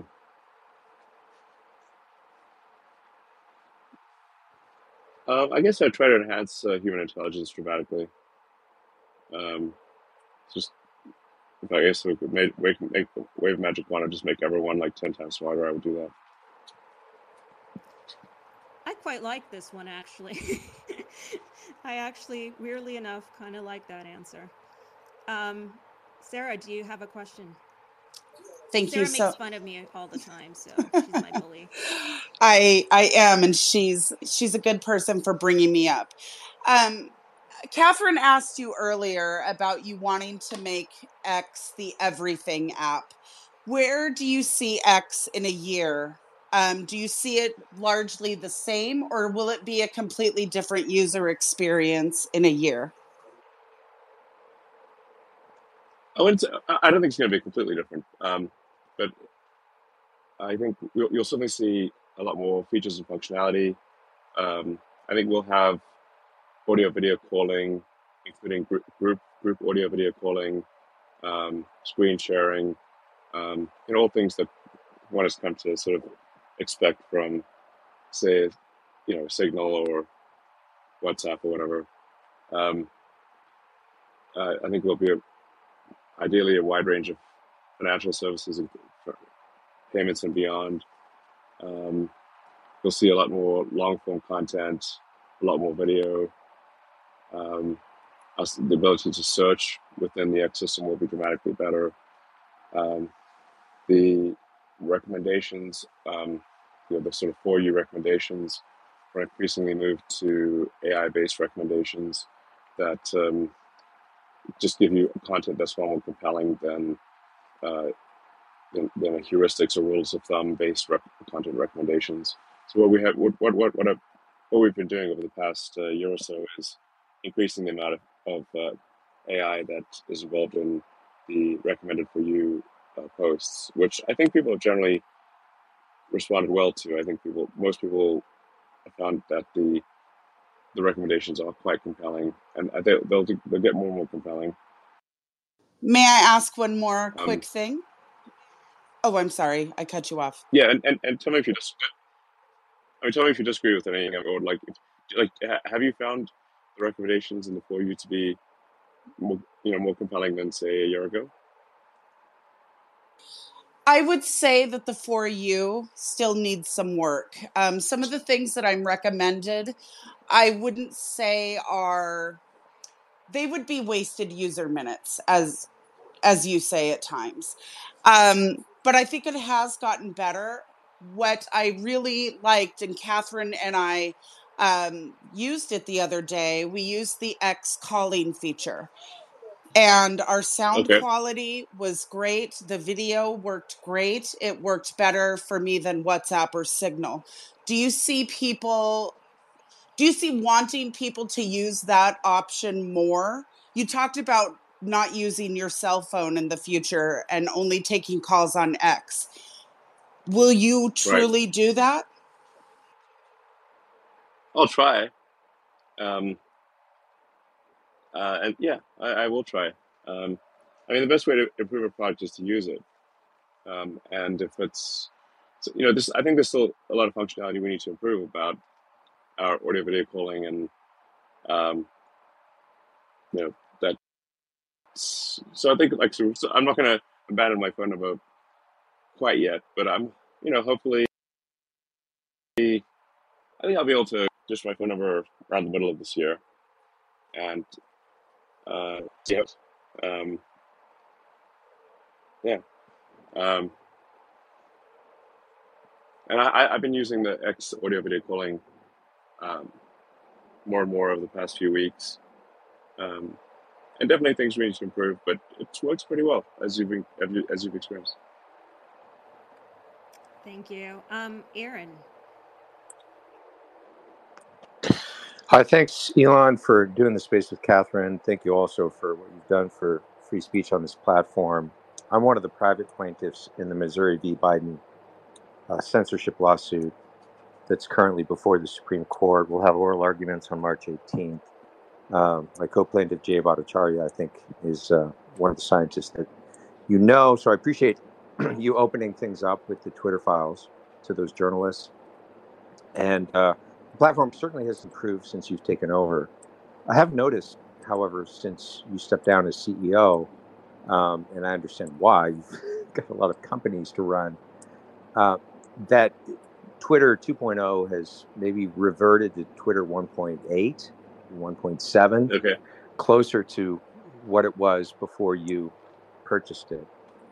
And I also, you know, my my own reading of this is some of it's personnel, but some of it is also just uh, machine learning that has been outsourced to third parties, and the sort of accumulated um, code that you know you can't exactly wipe the slate clean and and start over with a blank slate. Um, given just sort of the nature of this platform and the accumulated history of the platform i guess my question for you is what can be done about the um, but the continued uh, suppression of speech on this platform that is less a function maybe of the current personnel and more a function of old code that has been encrusted into the system. Um, do you have a game plan to sort of clean that up in such a way that um, the, the playing field truly becomes level and we're no longer seeing things like a follower cap based on content that is constitutionally protected speech. I'm not uh, I'm not talking about and I will not defend speech that is not constitutionally protected. But constitutionally protected right. speech, you know, where it's really just viewpoint discrimination. I think Twitter has come a long way under your leadership. I would like to see it go sort of all the way under your leadership, but I understand that's a sure. that's a pretty gargantuan task. And uh, so I'd just like to get your sense of the lay of the land and what more can still be done to make this um, sort of the best free speech platform. Well, it is the best free speech platform out there, but a better yeah. free speech platform. Which might, yeah, might, that might not be a high bar, actually. Yeah, yeah, that's right. um, well, you, you know, uh, my my instructions to the team, and I, I will be of digging into this more. Uh, I mean, I do I do still run product development, um, which includes the recommendation engine, and um, you know, I'm not, I'm not sort of not picking on individual accounts to promote at all, but uh, ever, um, but uh, rather the just trying to improve the quality of recommendations that people find it um, to improve the signal to noise. So you, are getting uh, content that you find to be uh, interesting, informative, funny, and and as opposed to you know boring or wrong. um, but, so any any uh, information you can give me that um, would help me in that task would be appreciated. Is, is there anything? Sure. Ex- ex- I mean, it doesn't have to be a specific any, any, anything. Like if you're in my position, what would you do? Yeah. Um, well, just from my own personal experience, you know, once you get a feel for this app, and if you're posting a lot, you, you can sort of set, get a sense of what the algorithm is up to vis-a-vis your account. And you know, I experienced a, a really hard and fast follower cap under Twitter 1.0. That really got lifted, and there was a, a totally different feel on the platform. Um, within, I would say, a month or two of you taking over, and a lot of the firings that happened, and a lot of the cleaning house. But uh, you know, once again, I feel myself under a follower cap, and I'm tweeting okay. mostly about censorship and free speech, and I'm focusing my research and my writing mostly on censorship and free speech. And you know, I, I wonder what is still at work on this platform, such that people like uh, Jay or or me or my other co-plaintiffs in the case, credible doctors and scientists um, who have uh, you know credible opinions and you know are exercising considerable influence now uh, with this this case that many believe is the most important free speech case of our generation because it's related to this new media, social media that you and Kathryn have been talking about. And you know, I can't say for sure why that is happening, but something in the algorithm is uh, putting its thumb on the scales uh, continuously when you talk about certain controversial issues and that may be old stuff deeply embedded within you know the the, the functioning of of the algorithm uh, it may be stuff that's been added since you came on. Um, I'm not a coder. I'm not a computer scientist, although my father was. So I can't tell you exactly what's going on because I don't have access to the code. And even if I did, I don't know that I would be able to interpret it. But I can tell you, as a frequent user of this platform and as, as someone who's involved and you know in the crosshairs, so to speak, because I'm a plaintiff in a major free speech case, and I've I'm probably among the plaintiffs the one who's written and published most about Missouri v. Biden. That um, that something restarted again after you took over. I don't know why. I, I don't know if it was human or machine learning based, but I, am really keen to, to, get at the bottom of it. And, um, you know, happy to talk to you offline if that would be helpful to try to give you a sense of my own experience on the platform. Okay. yeah, I'm looking at your account right now. Um, so, okay, so one of the changes we're making that should go live soon um, is is in in the recommended for you. Um, uh, we were over. We, we weren't, and I think a lot of people may have noticed this. Often there would be from accounts that you follow but don't interact with. You, you would see almost no no content Mm, from accounts that you follow right, you follow but don't inter- interact with. right, That's because we that's because we over we overweighted interaction. right. Um, interpreting interaction as well you like you like liking or, or replying to an account and so we're going to show you a whole bunch more stuff that you you interact with Right. uh, and um, but not, but but but there are a lot of accounts that people follow that they don't interact with um, they they follow that account for you know, just to learn things um, in fact for a lot of publications they will follow say a magazine or newspaper or, or, or news organization, n- not with the interest, not not with the idea of commenting or liking or anything, but just because they wish to see output from that news organization or from that person. Right. Um, and uh, so we're, we're adjusting the algorithm actually to include um, more of things that you follow but, but don't interact with. Um, that should help. Um, and that actually is, probably for some for some content where people are perhaps afraid to comment on it because of you know that, that this may be problematic for spicy content where somebody doesn't want to say anything because they're, they're afraid that they may be judged for saying something or liking a particular thing. Right. Um, so that, I think that should help. Um, so, but uh, I think just a- sort of like if we don't see an improvement in the next week, week or two, just let me know because this should go live. I think probably next week, but certainly not more than two weeks from now. Um, and that should help a lot of accounts that um, will say interesting things, but where people don't don't often uh, interact. That makes sense. Yeah, thank you. That's helpful to know. I'll keep an eye on things. Thanks. Sounds good. I think uh, we'll go to your voice doppelganger next, that apparently Alex Jones thinks is you, um, to prove once and for all. Alex Jones thinks it's me. Yeah, this is part two. You, you've met me at least uh, three times. You're about to die of laughter, aren't you? yeah, it's me again. Oh my god. Yeah. It's getting creepy. This is this is part three. the same.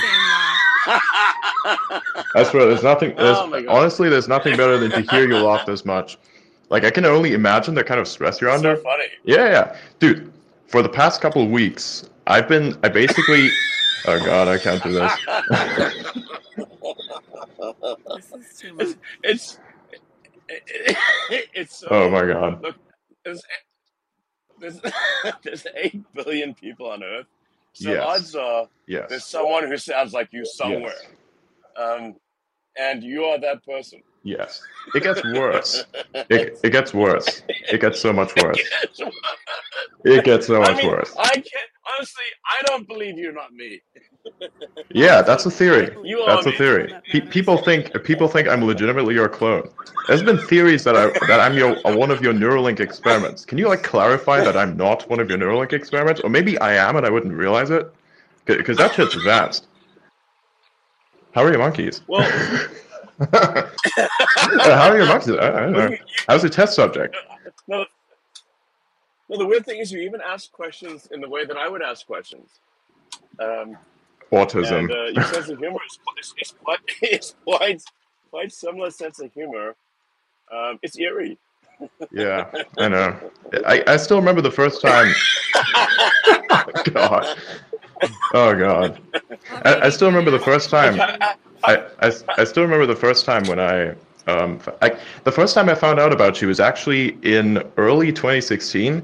Uh, this is when when I watched uh, SpaceX rocket rocket engine experimentations on YouTube. I was like, man, this is the coolest shit I've ever seen.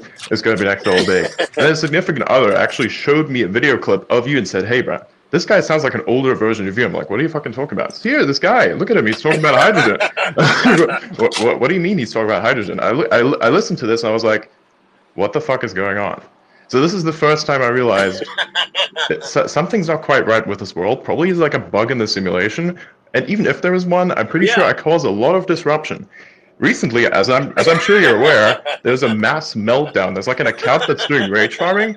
So like, it's it's so good. Like these people, what they've done is they, they they're trying to pin on you that you've suspended an account because it targeted it, it did targeted harassment. Well, it's not suspended. They actually deactivated their account. Now they're trying to do rage farming. Now they're gonna spread it on the news everywhere. Be like, dude, I'm complimenting yourself. It's like the stupidest thing I've ever seen. I, I was gonna let it happen, Yes. but then I, I said, you know what? I don't want I don't want th- I, I don't want a thermonuc I, I don't want thermonuclear warfare just yet for media. Like th- I'm, I'm not gonna have that. This it, ever since yesterday, even I do Diablo live streams, everything. It's all over the place. It's inescapable now. It's it's so weird. It, it's it's terrible. I like a uniquely I mean, case. What? Do you, what, I- like, I mean, are there pictures of you? Like, what do you look like?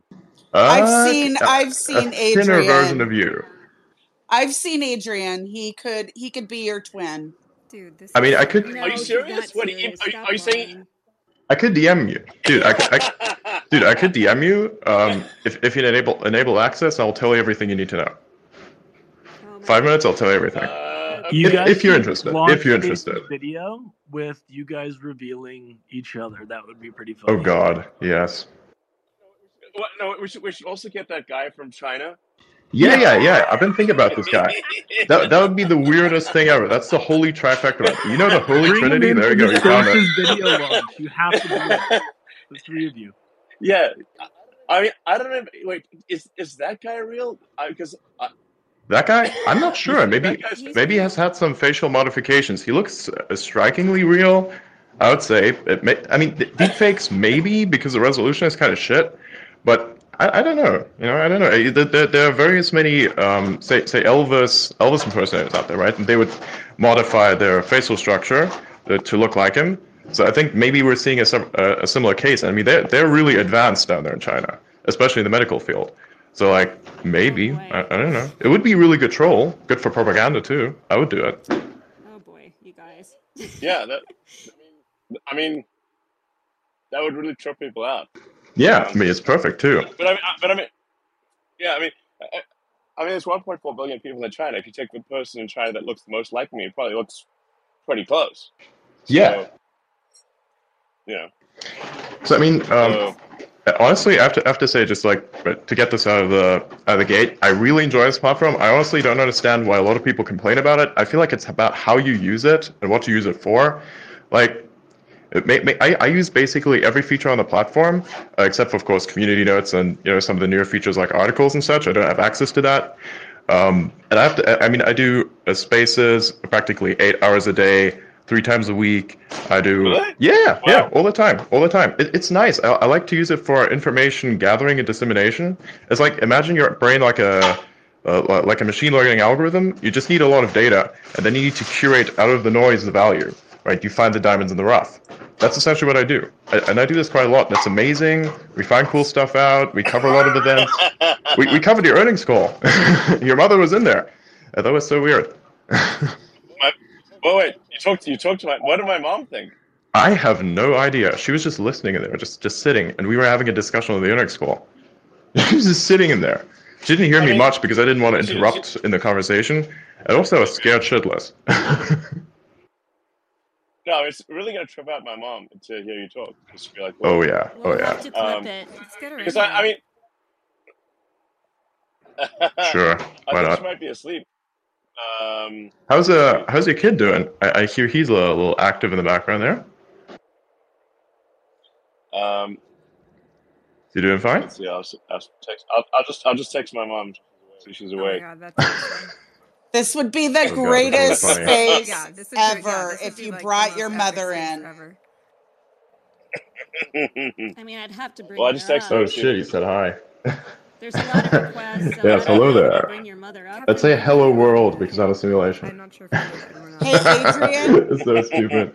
Adrian Dittman. Um, Kathryn's trying to What's up? speak, but you are the loudest person on stage, my friend. Th- That's by design. I I have a terrible microphone. It's cool. I don't Yeah. know, but um, It's a Adrian, conductor. Elon Jr. over there, be quiet for Oh, Kathryn. Jesus. Thank you, Sarah. This is why Sarah is my, you know, loyal. She makes fun of me, she bullies me, but she has my back, which I. But Elon just said that that's my free speech, and I can bully you if I want, as long as it's legal. Wait, did you say that? Uh, yeah. Wow. Well, I didn't specifically say bully, but but I guess technically that does fall into the rubric of free of free speech. I'm speech. not See? comfortable with Um, this. This is not a safe space for me. Well, I, I know Nora has a question, so well, let's go to Nora, and then hopefully your mom can join and hear um, your doppelganger, your twenty, your your young doppelganger. I mean, is, is it tripping everyone else out Yes, too? this is really funny. It got it really It got trips literally everyone else on the platform out. It's so weird. feel Some of us awkward are because I'm used to gonna get all Yeah. serious again. Well, I actually wanted to ask about the Starship launch because I just read an article that came out saying that they're looking at Cape Canaveral as a potential uh, location for the Starship launch. And I know since they have to do an environmental impact assessment and blah blah blah and public comment because it's the government for you that that happens in March. But do you have any idea? Or like any plans? Do you think, uh, or estimation of when a potential launch date would be, and um, are you excited? Like, do you have like hopes for the mission? And do you feel like we're a lot closer to getting to Mars? Um, yeah, I- think we've. I don't want to jinx it or tempt fate here, but I think the probability of reaching orbit is is good. Um, probably eighty percent, 70 80 percent with this third flight. Um, it's certainly the third flight um, is a much better rocket than flights one or two. Um, so, you know, but like there's, there's always you so you can't have too much luck in a rocket launch. Uh, but but we're, we're, we're we're getting ready to do flight three probably in about um, I think I think probably I guess the second week of March. Like normally it's like March eighth. We're trying to get it to be sooner than March eighth, but uh, my guess is it happens sometimes in some point in the in the first half of next month. Uh, and then flight four is ready shortly thereafter. Um, so And do should you have think flight that the location of the launch, like, how does that affect the probability of success? Like, in your opinion, or what what is it about you know having a different location that may you know help with the outcome? Oh, well, there's, there's, there's two things. That there's uh, there's flight three, which is got hundreds of improvements from flight two. Um, that just increases the probability of success of flight three. But but we and we will establish a second launch site at Cape Canaveral. It's not uh, to the exclusion of of Starbase in South Texas, but uh, it's in addition to. Um, so we, we're going to be launching a lot, ideally, from both Cape Canaveral and from uh, South Texas. And we may at some point look at having a, we probably will at some point look at having a third launch location. Oh, let's go Okay, to. so has your mom responded to the text? Now that like, can we get back to not being serious? Oh, Yeah, Um, I uh, sent you. not I sent. Yeah, I sent you an image of myself so you know what I look like. Obviously, don't share that around. I don't. I don't quite want that heat yet. There's like a. There's a lot of things that would happen. okay, well, you don't, okay, we, we don't, don't, we definitely don't look exactly the same. no, no, no, no. yeah, Yeah. you look different from me. So, Yes. There you go. Different, different. It's kind of like a kind of like almost an opposite thing. This is a relatively older photo. I'd take a photo of myself now, but I look kind of fucked up. I just came out of, so I, I do actually do similar things. Uh, I manufacture a type of product, and you know, I, I did some stuff, so I look real fucked up. I got like all kinds of machine stuff over me, you know, oils and shit. So definitely not a pretty sight. Um, yeah, I'm sweaty as fuck. All right. So I have a, an ex-employee here. That's one confirmation. I have an ex-employee here by the name of he's a, an influencer on the app. Um, he goes by Kettlebell Dan. You might be familiar with him. Okay. I think he has a question. Hey, Kathryn. Yeah, thanks. Um, great job hosting this one, and good luck on your book. Uh, hey, Elon. Uh, you know, first of all, I love these conversations. I wish more politicians and notable figures would use spaces in this way. It feels like a very casual conversation, even though there's, you know, tens of thousands of people in the room listening. Um, my question for you: You recommended the Culture series that people read that by Iain Banks. Yeah. And- Yeah. yeah, great. and I started in on it, um, and I'm curious. Like, you talk a lot about expanding the scope of of humanity, um, you know, to the to the reaches of the universe. And you know, in his book, he really paints a picture of you know, there's trillions of people across the galaxy, and I think that's maybe a driver for a lot of the technology that he describes in the book. Um, I'm curious if that's influenced uh, the way you think about expanding the scope of reality and also um, how you would tie that into having children. I have five kids. I know I'm behind you, but you talk a lot about encouraging people to have kids. We can't populate the universe if we stop populating. So I'm curious. Yeah, exactly. Uh, yeah, I mean, I mean, I started SpaceX uh, long before reading any of the Banks novels. Um, so, but I've always been interested in sci-fi, um, and uh, like the Foundation series by Asimov, um, you know, Heinlein, um, really all the, great sci-fi authors. I, I've read even pretty obscure sci-fi. So, um, and I think Banks is some of the best. I think he might be the best actually ever in sci-fi, in my opinion. Um, in fact, some of the stuff he writes is so good that I, I sort of wonder: is he like some AI in the simulation? But then, unfortunately, he had died before um, I was able to try to reach out um, because the, sci- the sophistication of the sci-fi he writes is superhuman. Um, so, but but yeah, I mean, I, I, I certainly think that we want to be a civilization that expands to the rest of the solar system and ultimately to the rest of the galaxy. Um, I think we should expand the. That, that's the sort of the, the foundation of my philosophy is expansion of the scope and scale of consciousness, such that we are better able to understand the nature of reality, understand the universe. Um, that's uh, that's what motivates me. You, speak a lot about the simulation, as do I. My, my fa- fascination with it, like, why, why do you always say um, they, that this person may be not the AI in the simulation? You even said this yourself when Grok, you know, spat out a hallucination about what I do, and it said that I'm your twin of some kind. Uh, you said, "What if we're just two AIs in the simulation?" What What do you mean with that?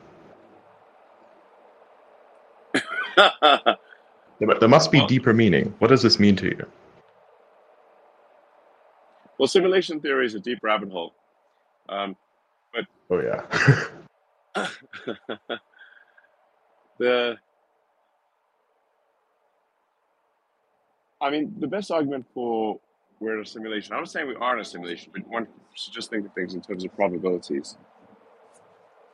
Um, I think the, the thing that is most persuasive in considering the probability that we are in a simulation is the advancement of video games. The video games went from being something like Pong, which is like two, just two rectangles and a square, uh, very primitive graphics, not that long ago, only like 50 years ago, um, or 55, 60 years ago, thereabouts. Um,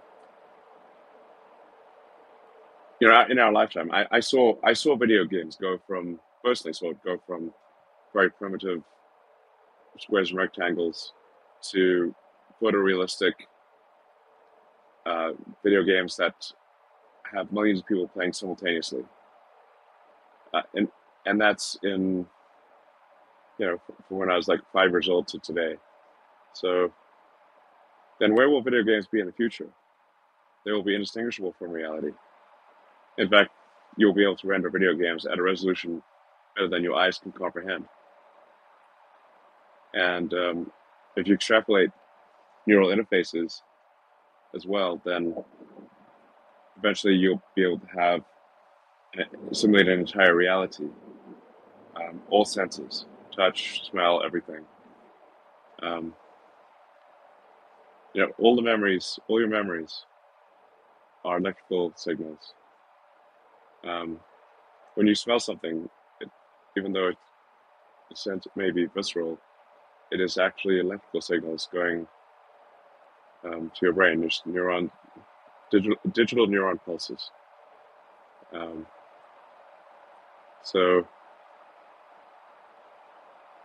then what are the odds that we're like like what what are the odds that we're in base reality instead of somebody's video game given that they will be in the future but like if, if civilization continues to advance there will be billions perhaps more than billion maybe trillions of video game instances. Maybe it's video games all the way down like totals. Until Yeah. eventually you have eventually you have a one bit simulation. So. Like like voxels almost, right? well it, it takes a more complex thing to simulate another thing so you, i think you sort of have an, an, an, an entropic boundary or limitation that you, you can only simulate something with something that's that's more complex so therefore simulations will get less complex as they if you have a series of nested simulations until eventually the simulation is just one bit Let's go. on or off Sorry. And so, what what do you think? What do you think its purpose is?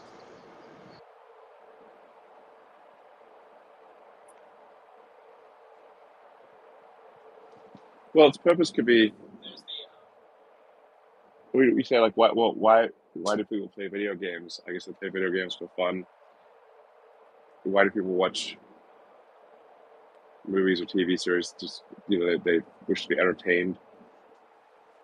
You know why do you run simulations? You run simulations to see what would happen, not because you know what would happen, but you're uncertain. Like like in in our reality, we run simulations all the time.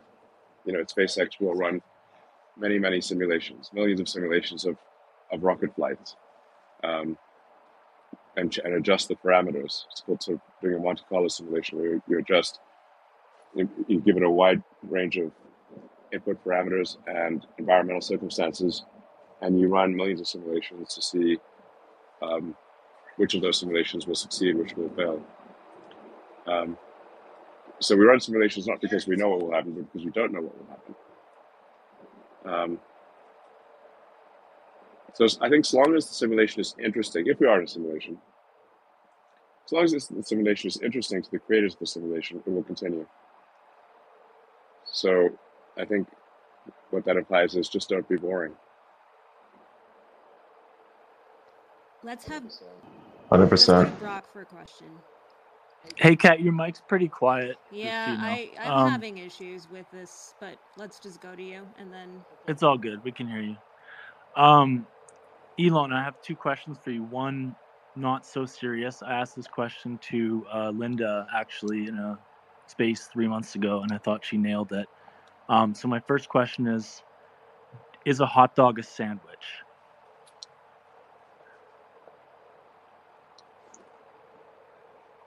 Um, no.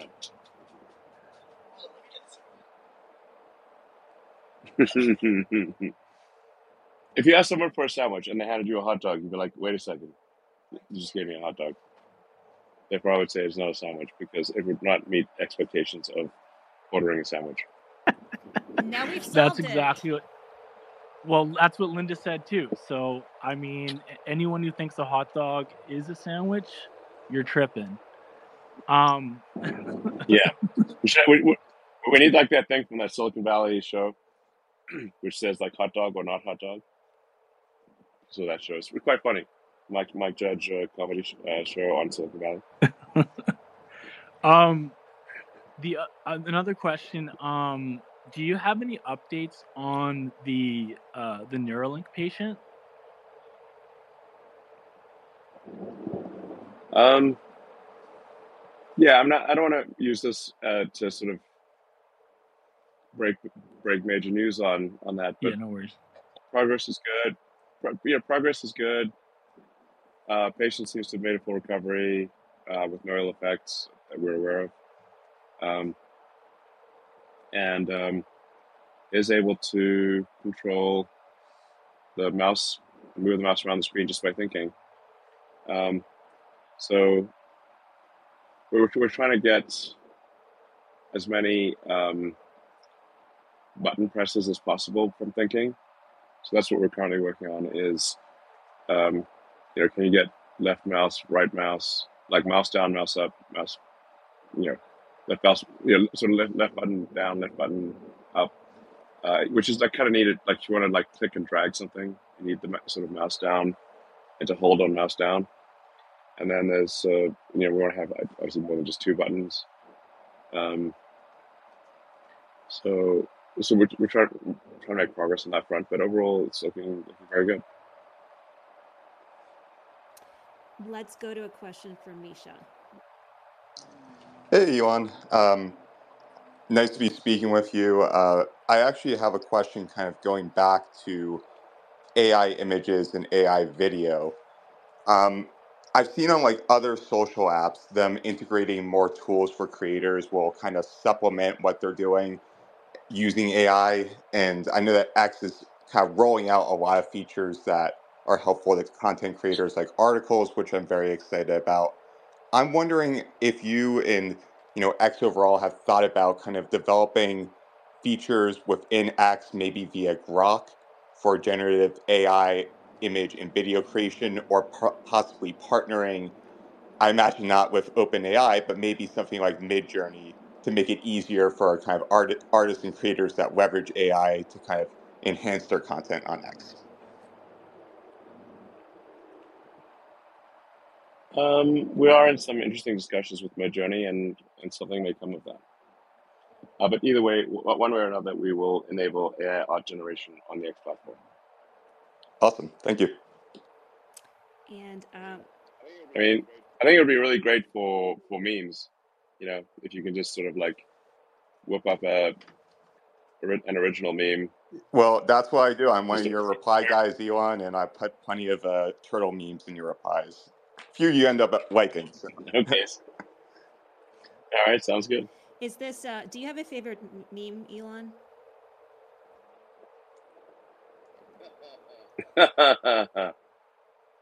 Is that it?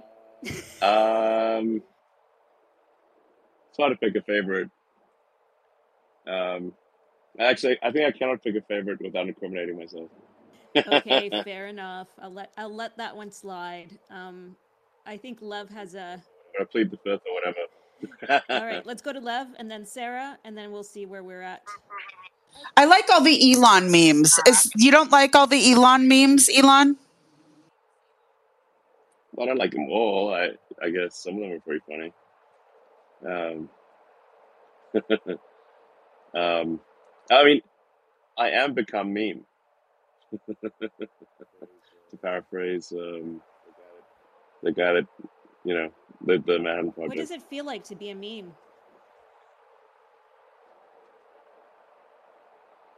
Um,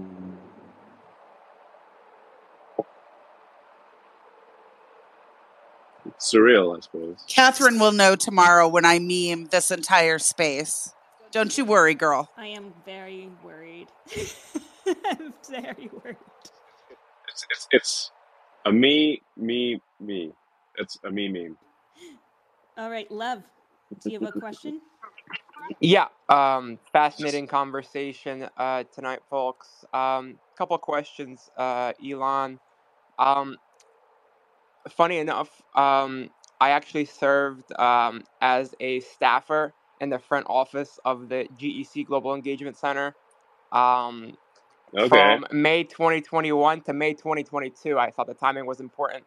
I actually left um, because I, I I was, um, you know, uh, one of the one of the main reasons why I, why I had um, left the GEC uh, was because of all that was happening with X. Um, so if, if I can Oh, connect, okay. yeah. Uh, but Yeah. uh, a couple un- un- unrelated questions to that. Um, not on this space. Uh, what do you think about the idea of profiles having to um, disclose whether they're being paid um, to post content on behalf of a particular candidate or political campaign? So you know, there's like a ton of um, X accounts that may or may not have been paid by the DeSantis campaign or the Trump campaign or the uh, Ramaswamy campaign. Um, do you think it would be a good idea for the for like those influencers having to disclose that they're being paid? You know, so people know motive. Well, uh, isn't that a legal requirement? I'm talking about like on X. Right, right. is But that a if, if legal somebody's requirement? being paid to, Like I, if I think if you're being paid to, you know, promote a political campaign that would count as a political donation, I, I'm not sure of the of the nature of the law here. Um, it, it's obviously very difficult for us to know whether or not someone is being right, yeah. Uh, The implementation of that is obviously would obviously be difficult, but I just kind of wanted to bring that up because I think it would definitely do do well for transparency on the platform if there is some way to um, verify whether a post, you know, is isn't is meant to inform with great motive uh, and, for free speech, or whether uh, a post is meant to like you know deceive and is basically an advertisement for a certain political candidate. I, th- I, th- I think that would, that would be great. And yeah, I did want to connect uh, about the GEC. Um, do you, could you point me in the right direction as to uh, how I can connect with some folks about my experience there um, off the space? uh, yeah, absolutely. Um, why don't you reply to this this conversation and um, to Cat's account and because I I'd be curious because I mean what I saw from the Twitter files was the Global Engagement Center, which most people have never heard of, um, was arguably the number one in, in terms of like certainly from a quantity standpoint in terms of how many accounts they wanted suspended or de-amplified. Um, I think might have been like number one out of out of all organizations. So that's uh, definitely concerning. Um, and I, and I was at a, a friend's birthday party with, with some people who are extremely well read, um, you know, and uh, some of the smartest people in the world, and they'd never heard of the Global Engagement Center. I was like, yeah, it's in the State Department, you know, um, and uh, you know, I, I think it's probably not not good. Um, like we should just generally, you know, was, I think it was created in the intent of like stopping Russian disinformation, but I think it's gone went, went far beyond that mandate, is, is from what I can see. Great. Um, let's go to Sphinx. And I don't know, Elon, um, do you have much time left or do we want to start wrapping this up? Yeah, I think maybe like another five to ten minutes Okay, or something like that. perfect. So let's go to Sphinx. Thank you, Kat. What's up, Elon? How's it hanging? Uh, good. How are you doing? Good. Elon, I, I wanted Question? that wasn't my question, but uh, yeah. Um, what I- I'm concerned about um, or interested about what you think might be some um, ideas that um, X could do uh, to to continue to combat this doxing and um, harassment that uh, goes on online. And I just want to explain one example of harassment, which is people, for instance, uh, writing very derogatory things like the N word, but putting a um, uh, putting spaces in between them right? So um, that sort of thing is getting passed, is is getting through the uh, system, and then also it seems like people are openly doxing others, um, and they just don't get nothing happen. So what is there as a user you can do, and what can the platform do? And I know that you have. Uh, you guys are hiring more people in trust and safety, so I appreciate that. But those are my questions. Thank you so much. Yeah, well, doxing is definitely against our rules because it inhibits freedom of speech. Um, so accounts will be suspended for doxing, and that includes revealing the real name behind an account, not just just their physical address. Um, uh, so, you know, I guess that that doxing is not strictly speaking illegal, but it is it does impinge upon freedom of speech if if you know because a lot of people if they if they say something they may get you know fired or ostracized, um, and so uh, I think there is value to having a nom de plume, and um, and I think that actually on balance does more to improve freedom of speech than, than harm it. Um, you will have the downside, of course, that people can then anonymously, you know, um, say derogatory things and whatnot. But uh, I think all things considered, you you, you do want to protect um, accounts from being doxxed and um, and and you know, so that that I think I think it's right move for freedom of speech. Um, uh, you know, for, for moderation, as I said, we, we are trying to hew as close to law as possible. Um, and just generally trying to go on the side, you know, on, on on the side of free speech. So if, there's a question of like, should should the speech, if, if we're if it's if it's borderline, should the speech be allowed or not allowed? We're, we're going to err on the side of allowing it. Um, I think that's the right move. Um, and um, and like I said earlier, although it's somewhat may sort of sound esoteric um, to a lot of people. What I'm trying to do at a high level is improve the cyclic noise of the collective consciousness and the band the, the, the bandwidth and the cyclic noise, like more signal, less noise, um, to create effectively to, to create a more effective, a better group mind. Um, I mean, we are already a collective consciousness. It's just that I think there's merit to improving the, the quality of the of that, that group mind. Thank you. I just really quick follow up I wanted to ask is there anything that the user that we can do when uh, someone is doxxed and by doxxed i mean name address court documents that kind of thing really doxxed uh, is there anything the user can do to help the platform to work with the platform? I'm very familiar with the terms of, of service of this platform, um, and I'm just wondering what we can do instead of just asking, you know, X to solve this problem. Well, um, we, we do take doxing very seriously. So if you see doxing, uh, if it's not being reported, and I try to at me or something, I'll do my best to take action. Um, like I said, my operating principle is enhancing freedom of speech, improving signal to noise of the communications between humans. And um, so I'm going to try to do things that serve that greater purpose. Yeah, thank you. I, I think that doxing is definitely a problem on the platform, and I imagine elsewhere as well, um, that people are really concerned about. Um, obviously, some people are anonymous for a reason, and uh, while I, I choose to use my name, I think s- s- people have all sorts of reasons why they might not use theirs.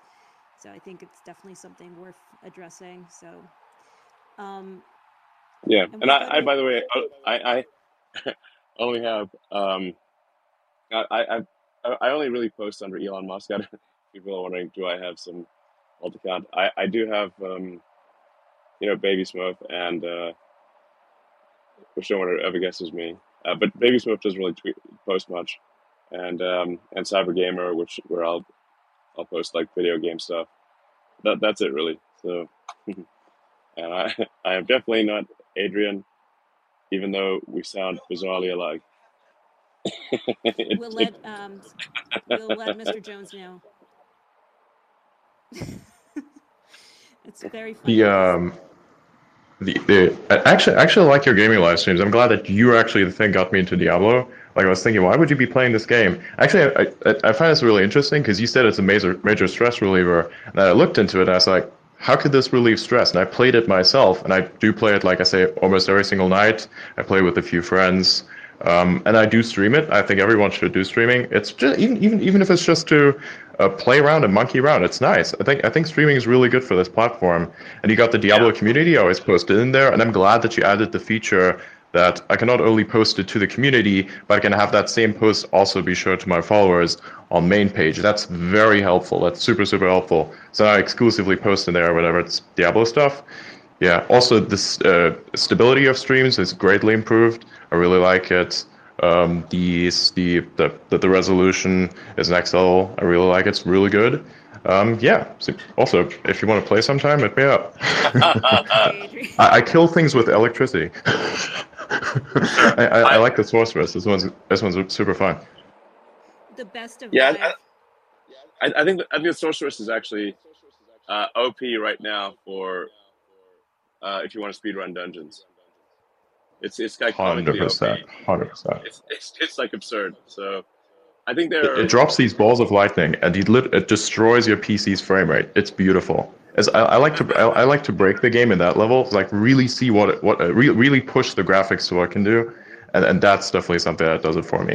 And besides, it's kind of ironic because I have infrastructure that's run off of solar. So if you really think about it, I mean, it's it's a it's it's it's a fully it's a fully negative it's a fully carbon negative character in a video game because it's powered off of solar on a computer, killing things with electricity, removing carbon. That's my enemies. I, I don't know. That just trips me out. Stupid. But I like it. Well, this was that. This was that like joke like uh, video game lights in video games are powered by electricity. Yeah, yeah. So they're, powered, they're powered by real electricity, even though they're lights in video games. Exactly. Yeah. I think your mom is here, Elon. It's pure as fuck. Your mic is really I'm- low I'm there, told. Kathryn. Okay. Right there. You're good now. Okay. So um, I think your mom is in this space. Can we bring Really? her up? Can you see her? Or... I'm looking. Oh, Oh, yeah. Is she's there. she's Maye Musk, right? I see her down there. Yeah. Yeah, I see her. I just sent her an invite. Hey, Elon, may I ask you? I've gotten several DMs um, from people wanting to ask questions that can't come up. One of them is um, a gentleman, Roz Alert, would like to know about um, the thousands of creators, including himself, that have encountered the issue of ad demonetization, seemingly without notification as to why. Do you know anything about that? Um. And I well, it's hard for me to know about it. Yeah. It, I mean, generally, if an account is posting things that advertisers don't like, we, we obviously cannot force advertisers to advertise uh, under those accounts. You know, so it's you know there's freedom of speech, but we we we but we we, we, we can't force advertisers to post things. That sometimes people have this strange idea that we can there's there's some magical source of money, but but there isn't. Um, if if if somebody's posting content that advertisers don't want to advertise next to, then well, we have to turn advertising off for that account. Um, that's that's really what. Now, now, no. Sometimes we'll incorrectly do so, um, but that's that's kind of how it works. Um, it, yeah. So if, if advertisers complain about an an account, we will turn off advertising for that account. So it's advertiser based, not platform based. Is that correct? Yeah, that that's at least the that's the intent. Not to, uh, we may make mistakes here, but um, you know, the, the demonetizing or, or removing advertising is simply at the request of advertisers. Um, that's why when somebody complains about, you know, when, when I've received some complaints about so-called demonetization, they uh, I say, well, if you can find advertisers that want to advertise next to your content, please let us know. Um, and then usually I get no response.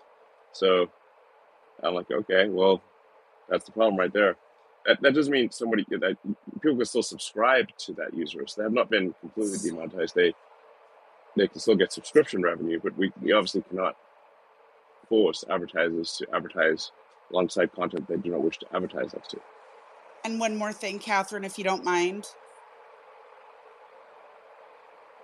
Um, when will spaces or will spaces be monetized? Like Kathryn should be making a billion dollars off this space right now. Um, Yeah. why? When? When do you think, or do you think that X will monetize spaces? Well, there is some monetization that occurs um, because of you know uh, some some degree of monetization that occurs because the space is saved and then there's advertising that appears below this uh, the space link. So there's some amount of that that occurs. I mean, to do it real time, we would have to interrupt the space for advertising, just like TV programs.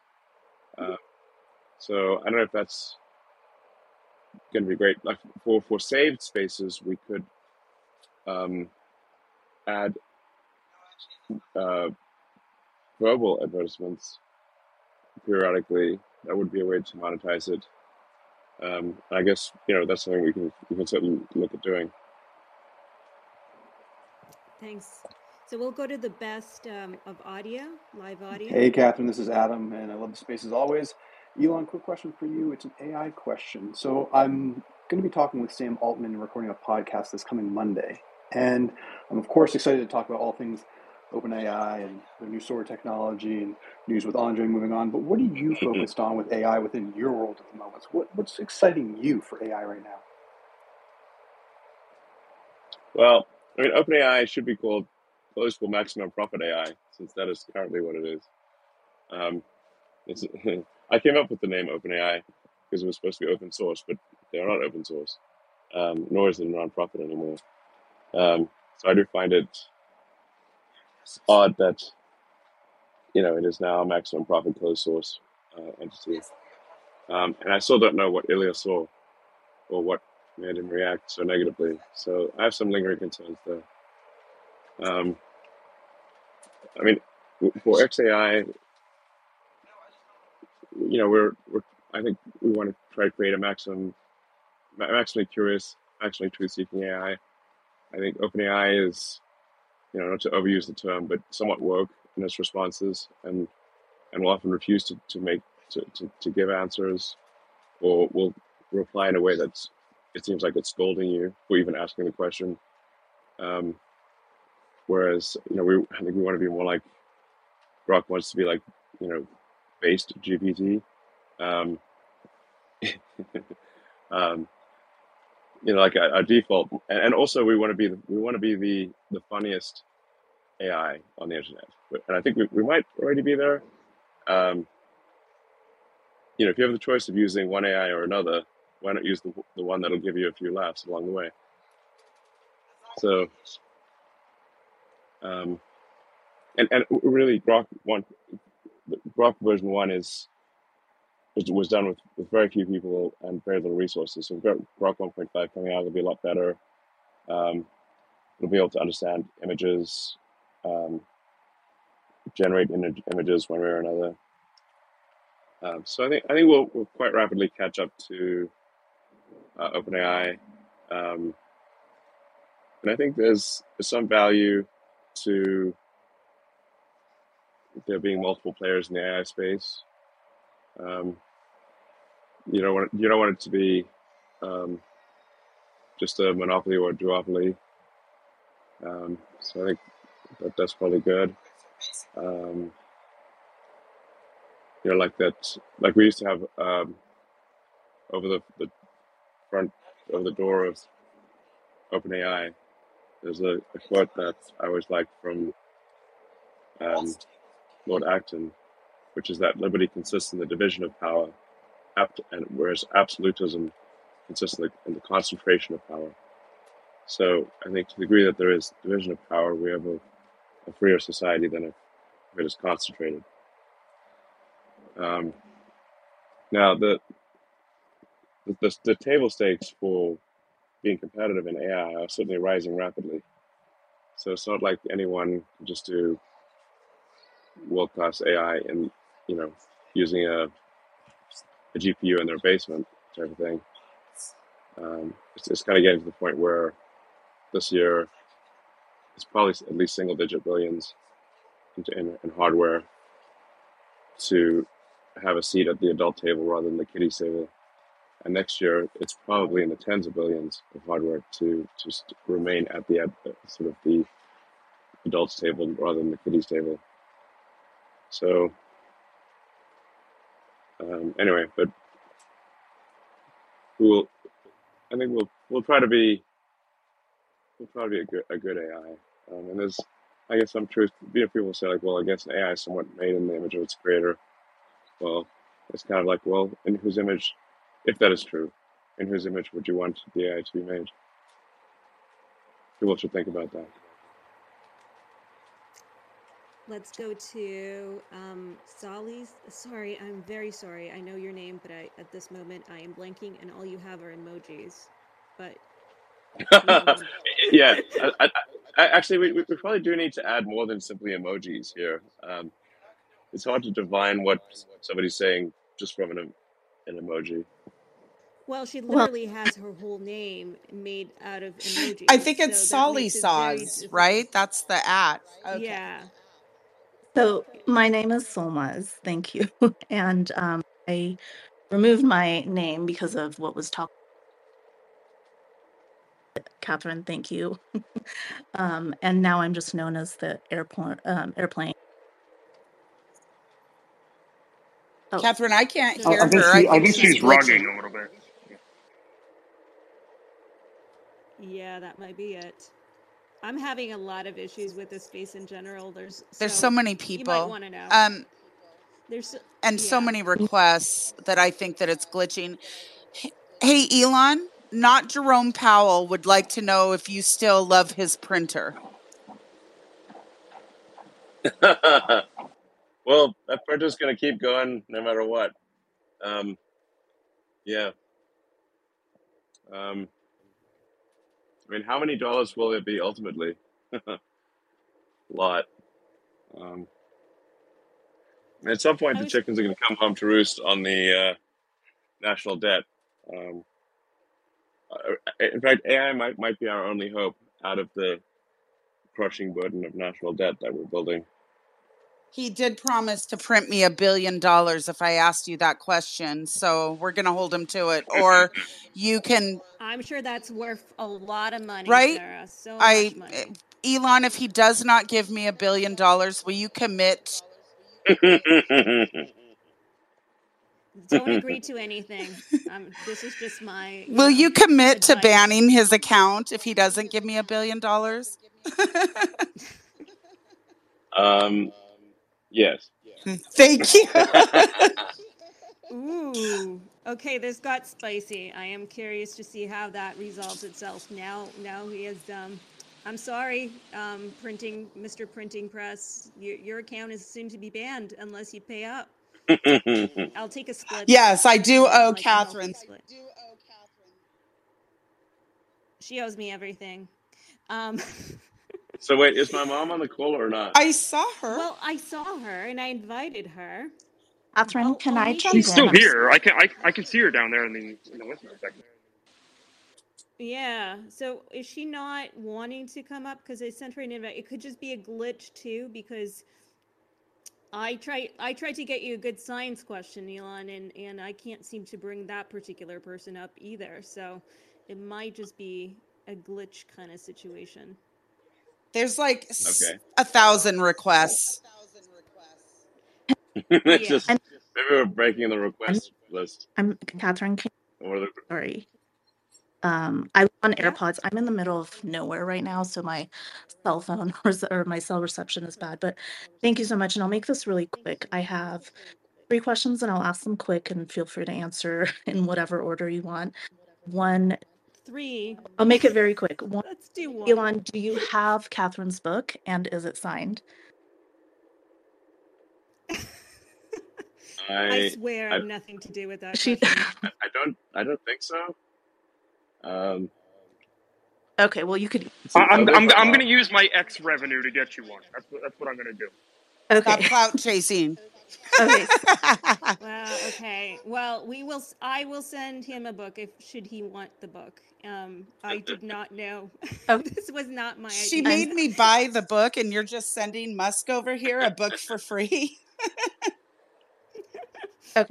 I like I my mean, my no, mom is my mom is there. of course, but I'll sign it. Um, Hello, hi everybody. mom.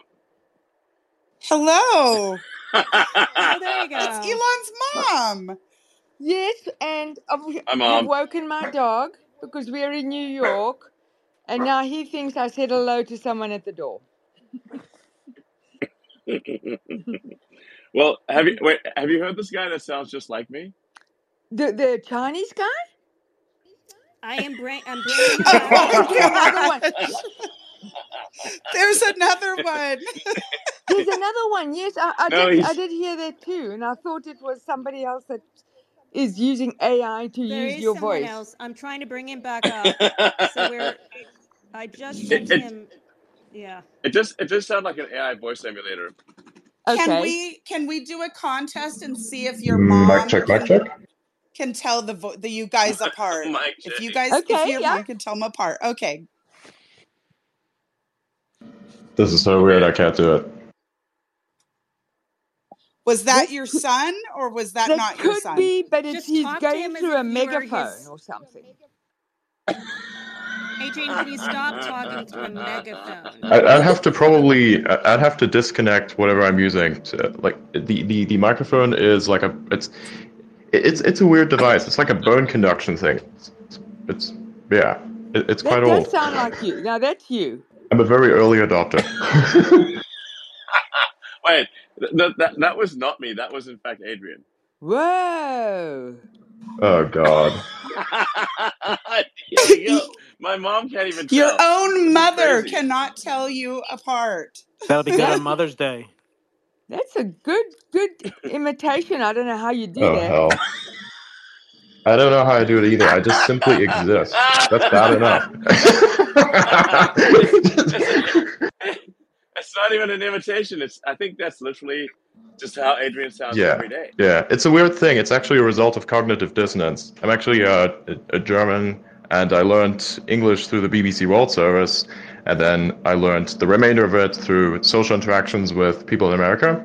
I, I hung out a lot with you know video games and whatever, right? And Ah, so at yeah, some yeah, point, I hit this. Yeah, I hit this yeah. level where I basically mixed all of them together. You have the little bit of the German there, you have the British, you have the American. It, it all kind of mixes together, and then I guess it, it creates this. And at some point, my voice drops. Like it's, it's it's some really weird stuff that pieces this together over time. Because like before, my you know.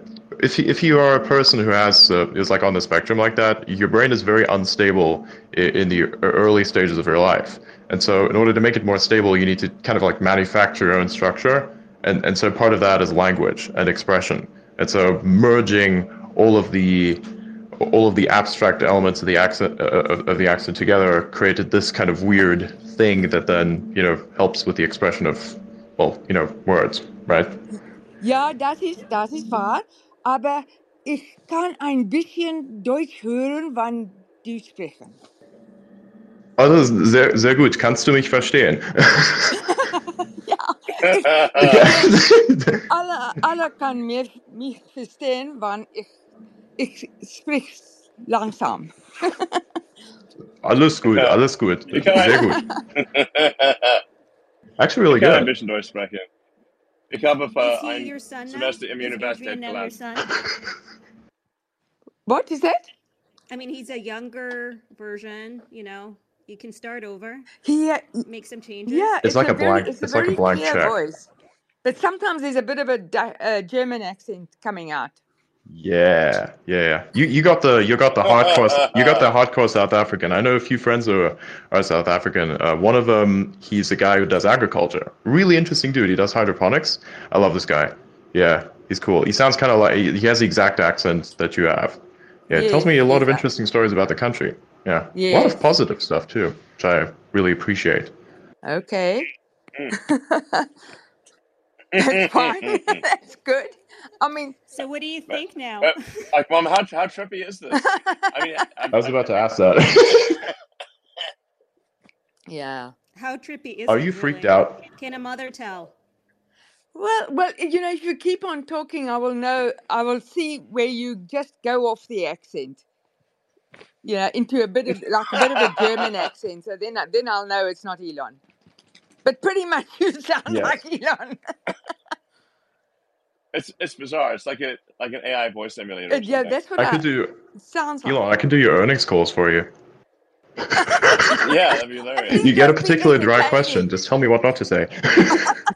No, I think that'd be very entertaining. We, we we thought it'd be quite funny if it was me and Adrian and uh, that Chinese guy. That I still don't know if that Chinese guy is actually real or AI generated. Um, but uh, if he's real, then the three of us on stage could really just be a total acid trip. Uh, yeah, I think Um, it, because be like, what the heck is going on? yeah, I think it'll be very uh, um, amusing and and fascinating. I think that's a space that should be done, and I think we should have all sorts of impersonators on the space and and the real people talking to the impersonators. I think that would be Hmm, that's a thought. That's one. That one right there is one feature I don't like. It's the soundboard. I don't Oh my either, god. and I did not expect Brian of all Elon, people, please serious remove the soundboard. soundboard. I beg you. Yes. Or at least make it individually, ad- or, or just make it individually adjustable, like More with Discord, right? You can actually, yeah, Let the Uh, host the turn it soundboard's pretty funny. it is if used correctly, yeah. It is not being Perhaps It's like that, yeah. right now. It yeah. is No. Well, what what kind of beans did you have? yeah, that's definitely Taco Bell for sure. Yeah, that's Taco Bell. I love how I brought on somebody who I thought was going to be serious and sciencey, and this is It's what we get. it, it's This it's got the toilet it's got the toilet flushing sound and a fart sound. Uh, it's the remix sound. And then you had the dog Pre, pre and post. There is a dog sound. Well, though, is There good. is a dog sound, Mrs. Del Rey. Musk. It's the Hello. only good one. Hello. Yeah, and now he's staring at. is at that a real dog? oh Who's the at the door, sound Del Rey? board is Who's I, at the I, door? I like the siren. so annoying. Ah. The siren is the worst thing ever. It's so beautiful. I had this once in a debate, and I dropped something, and all of a sudden everybody started spamming the soundboards. It was the funniest shit ever. I wish I had recorded it, but then, yeah. Oh god. He became he became the druid now. Yeah.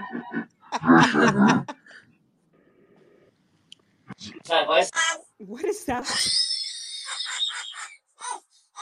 Oh my god.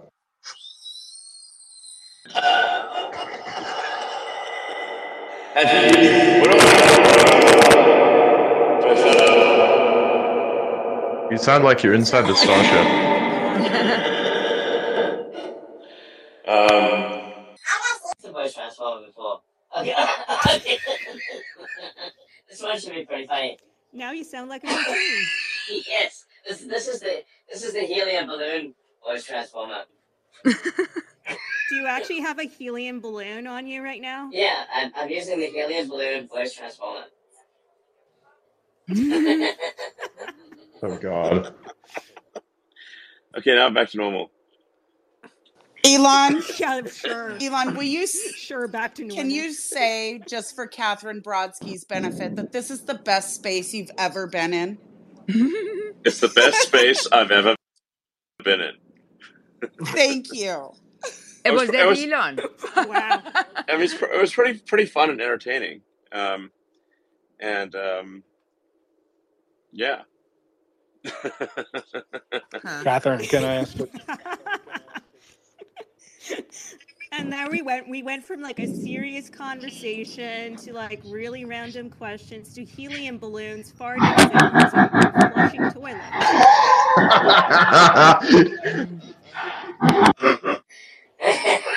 and sound alikes. Yes. I mean, well, it's been yeah, quite the uh, journey here we really, I could do dial-up. really quite the journey. Mrs. Musk, This is this was an adventure. Mrs. Yes. Musk, is Elon too old to be grounded to his room for abusing these voices? um,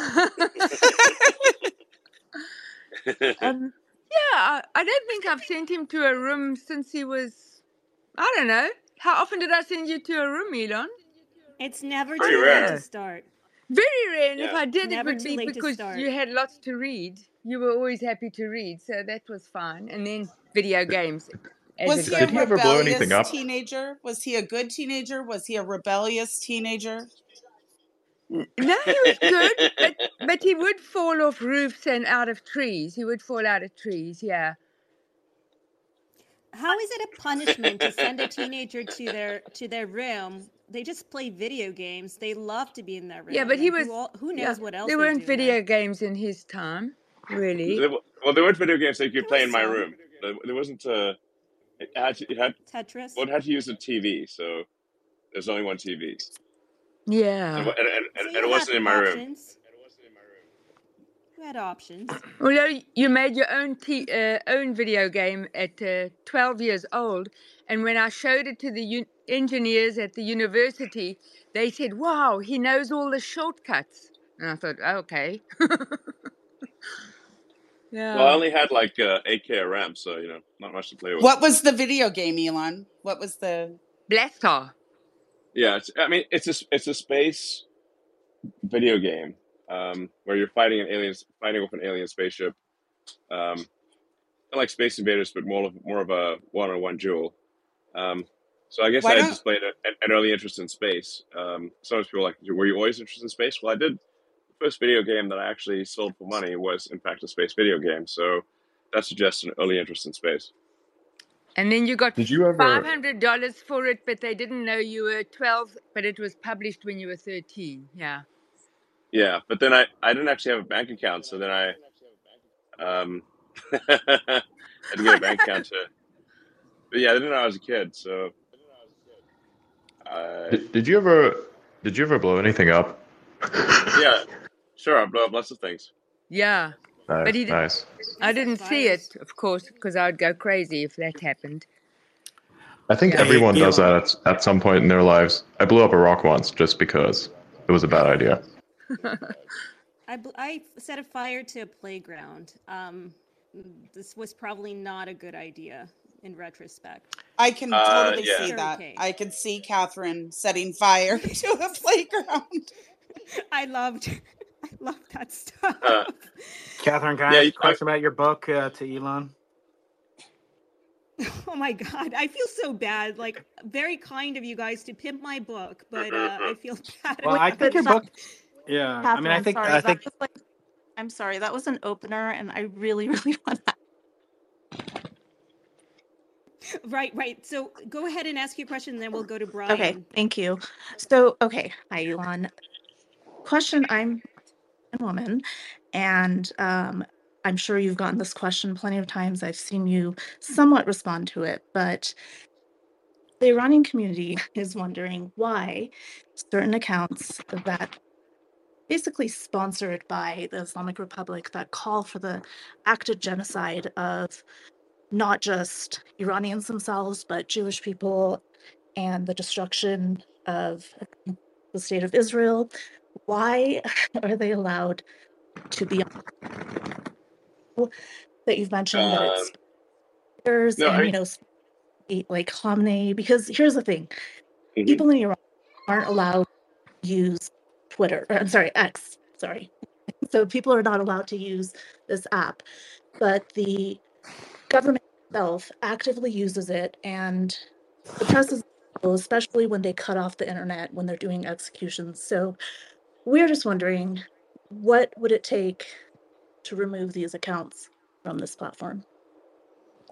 uh, well, I um, any accounts which call for um, you know, unequivocally call for for violence or uh, death, uh, which is obviously illegal, um, are supposed to be suspended. So if they're not being suspended, that's an oversight. Um, now we do have uh, what we call a sort of a UN exemption, which is that uh, if if if a if it's a recognized government, um, you know, let's say the Ayatollah, uh, who is capable is able to say these things at the UN, then we do allow them on the platform um, for the same reason that the, that we sort of have generally agreed that it's better to have the UN than not to have the UN. Although some may disagree with me on that. Um, uh, because you know sometimes you, you want to sort of understand what is their real position. So um, you know, so if, if people are uncertain as to whether, say, uh, Iran wants the annihilation of Israel, well, you can just go look at the Ayatollah's account. Uh, account. He's pretty clear that uh, they do in fact want that. So, um, you know, but apart from the sort of UN exemption of um, if, if somebody's a recognized leader by the UN of, of a country, um, which means we allow them to come to New York even if they're under sanctions, and um, you know say all sorts of outrageous things at the at the podium in the UN, then um, in the interest of facilitating global um, sort of uh, uh, some kind of dialogue, we, we, we do allow them to be on the system. And obviously, if we if we got if, if we applied a rule of well, if, if any politician says outrageous things that, that they get suspended, well, we'd be suspending a lot of American politicians too.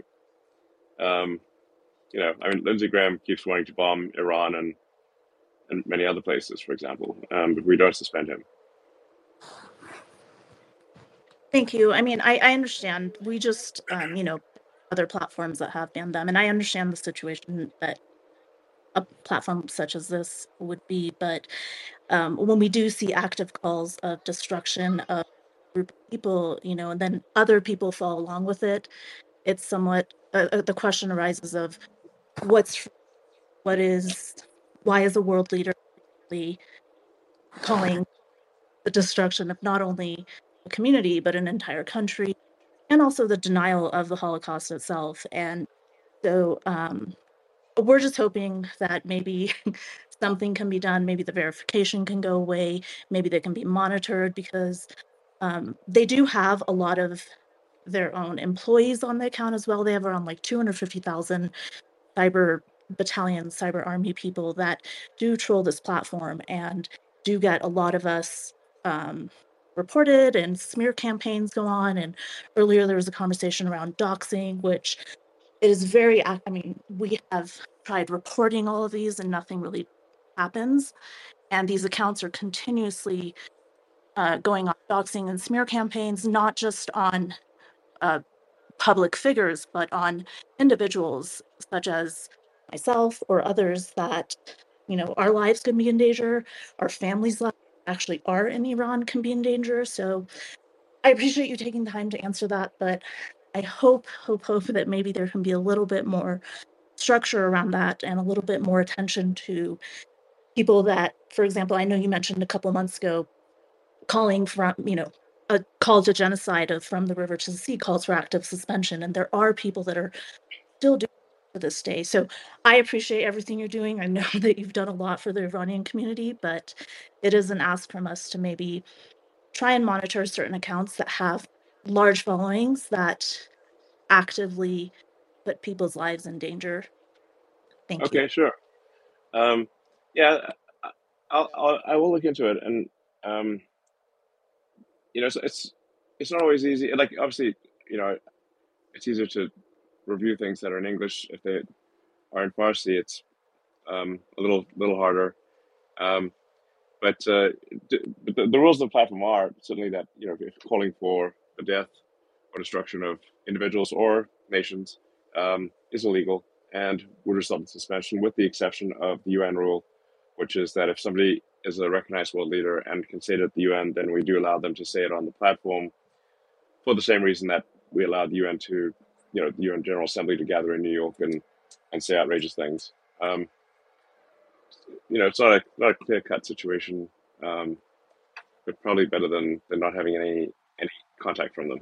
So, um, all right, cool. Well, I I, should, I think um, probably time to wrap this up. Do you mind if we go to a last question and then we'll wrap up? Uh, So, sure. uh, Elon, uh, this is Brian. Brian Keating, I'm professor of physics at UC San Diego. I got two physics questions I'm hoping you can answer or chime in on. So, I study the cosmic microwave background radiation, which is the Sure. uh, afterglow of the Big Bang, which discovered uh, 65 years, 60 years ago or so.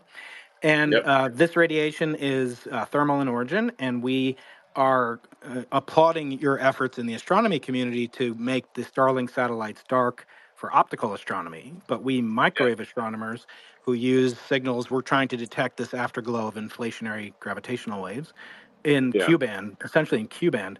And um, you know, there's really no way to block out a million Kelvin equivalent signal that you're transmitting with Starlink. I'm wondering, i- is there any way we could work with you in, in, from the South Pole or Chile, where our observatories are located, to have selective availability or, or some way? Because once this channel is gone, we'll never get it back, and and this is you know potentially precluding a view into the um, you know inflationary origin of the cosmos. So I know I know it's very important to you, and we're appreciative of the astronomy efforts in optical astronomy, but microwave is a totally different ballgame. Um, sure. Um, I, I do think long term the, the right place for telescopes or, or really any any photon receiver is uh, in orbit or you know basically space, so you don't have um, Sure. the interference interference from Earth. And and as we, you know, as Starship um, starts launching, we can put up some pretty big telescopes or photon We have receivers. yeah, Um, 10, 10 meter diameter telescopes, so pretty hard to put, and they, they don't really unfold the way that Webb would. But um, I mean, I, think it would be something that you know, selective availability. I'm basically blanking it over the South Pole. We only have two locations on Earth where we would need to have it unobstructed. okay. Um, Is there someone when you say like get in ba- touch? basically just stop stop transmitting just over these um, Yeah, res- the two yeah. observatories. Yeah, in the Atacama Desert in Chile at 17,000 feet, and the South Pole, Antarctica, which is, um, you know, place we'd uh, love to take you. By the way, um, Simons Observatory, Jim Simons uh, funded it, and the NASA Science Foundation funds the South Pole Observatory called BICEP. Um, and then I, I had, oh yeah, so if you if you have any Yeah. resources you could put me in touch with, that would be really appreciated. Um, yeah. I I mean I I'll I'll talk to the Starlink team about this. I have a I mean we have a technical um, update every week. Um, so I'll ask about um, any obscuration in um, microwave spectrum um, in Atacama and uh, Antarctica. Um, so yeah, we, we don't wish to in any way impede the progress of science. That would be awesome. Thank you, Elon. I have one more question just related to physics and AI um, and related to Kathryn's book, which brought us all here together tonight. So, Kathryn, uh, congratulations, Mazel Tov on the book. Um, so, the book's called No Apologies. One of the things I hate most about Chat GPT, Woke GPT, is you know, you'll ask it some question. I'll say, you know, what did Brian Keating write? And I'll say, you know, losing the Nobel Prize, correct. You know, into the impossible, correct. And then I'll say, a brief history of time. Uh, uh, no, that's not correct. And I'll say, no, that's not right. I didn't write. That's Stephen Hawking. And then I'll say, right, I apologize. I apologize. I hate that. I hate the. I, I want the Kathryn Brodsky no apologies.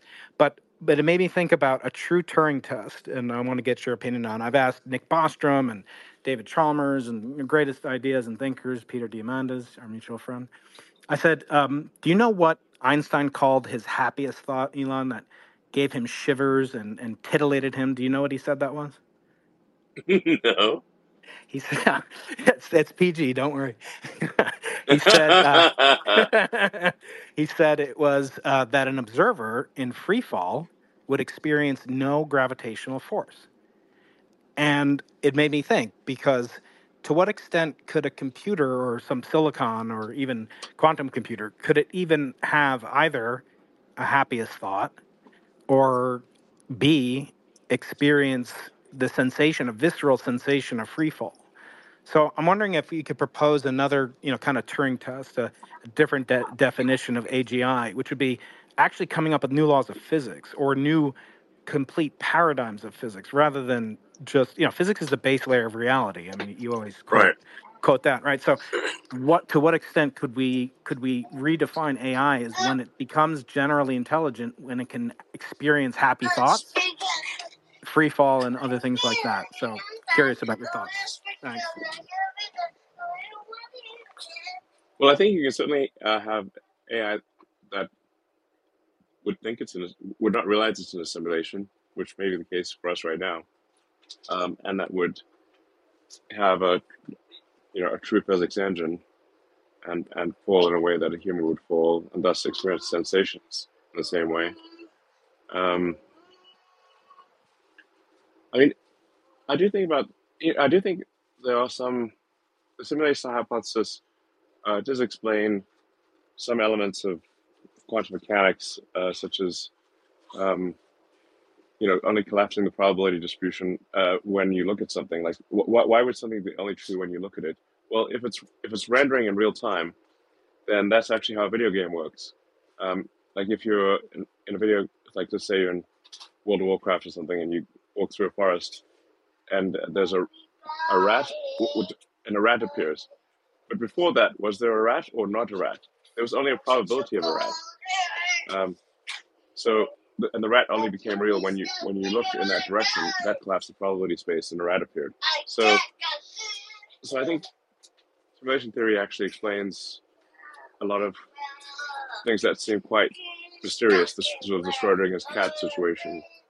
Um, But it like requires infinite infinite compute, right? Because they could always say who simulates the simulator. It- It's yeah, sort of it, an it, infinite regress, right?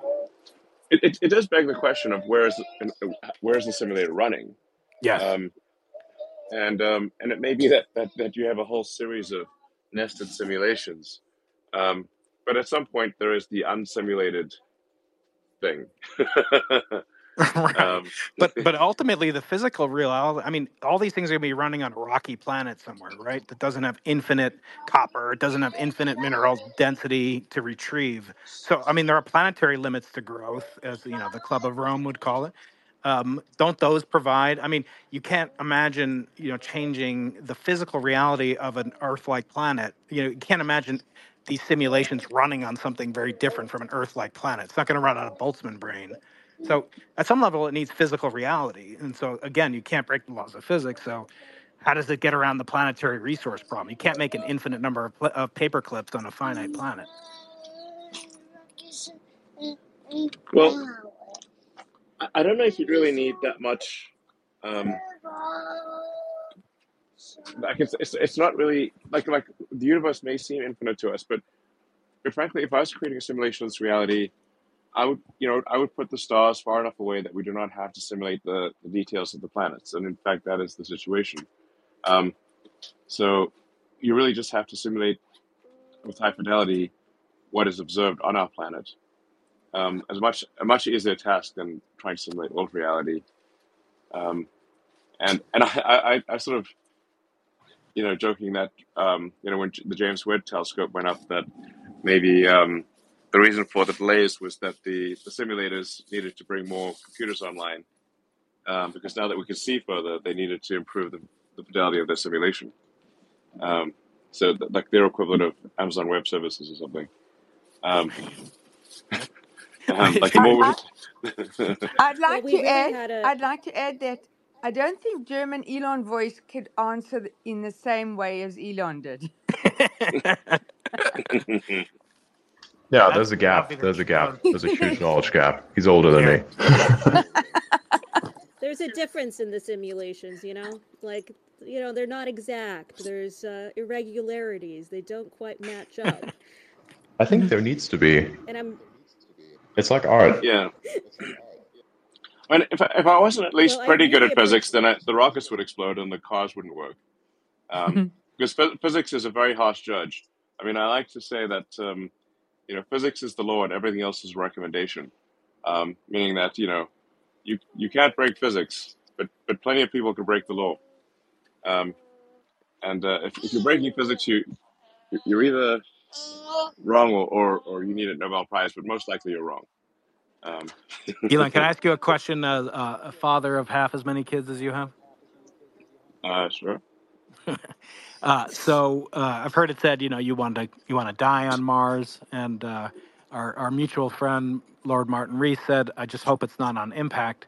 And Yeah, I I, I, I agree with that. Um, but you know, uh, being a father, you've got that cute kid probably right next to you.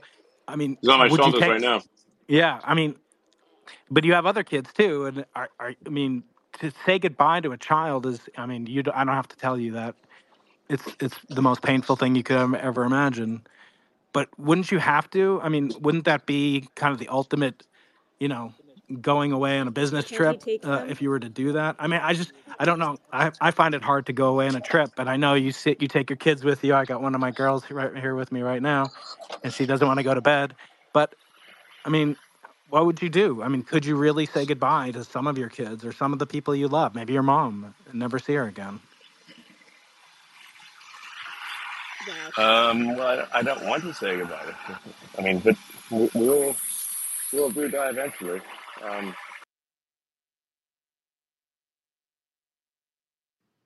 I think we don't have to worry about that for a few more years. okay. I think so too. Plus, maybe they'll want to come on the trip, right? You don't know. Yeah. And maybe it'd be quicker, so you can come back if you want. Yes, you fear a, you fear a lot of things in your life, but most don't happen. That's very true.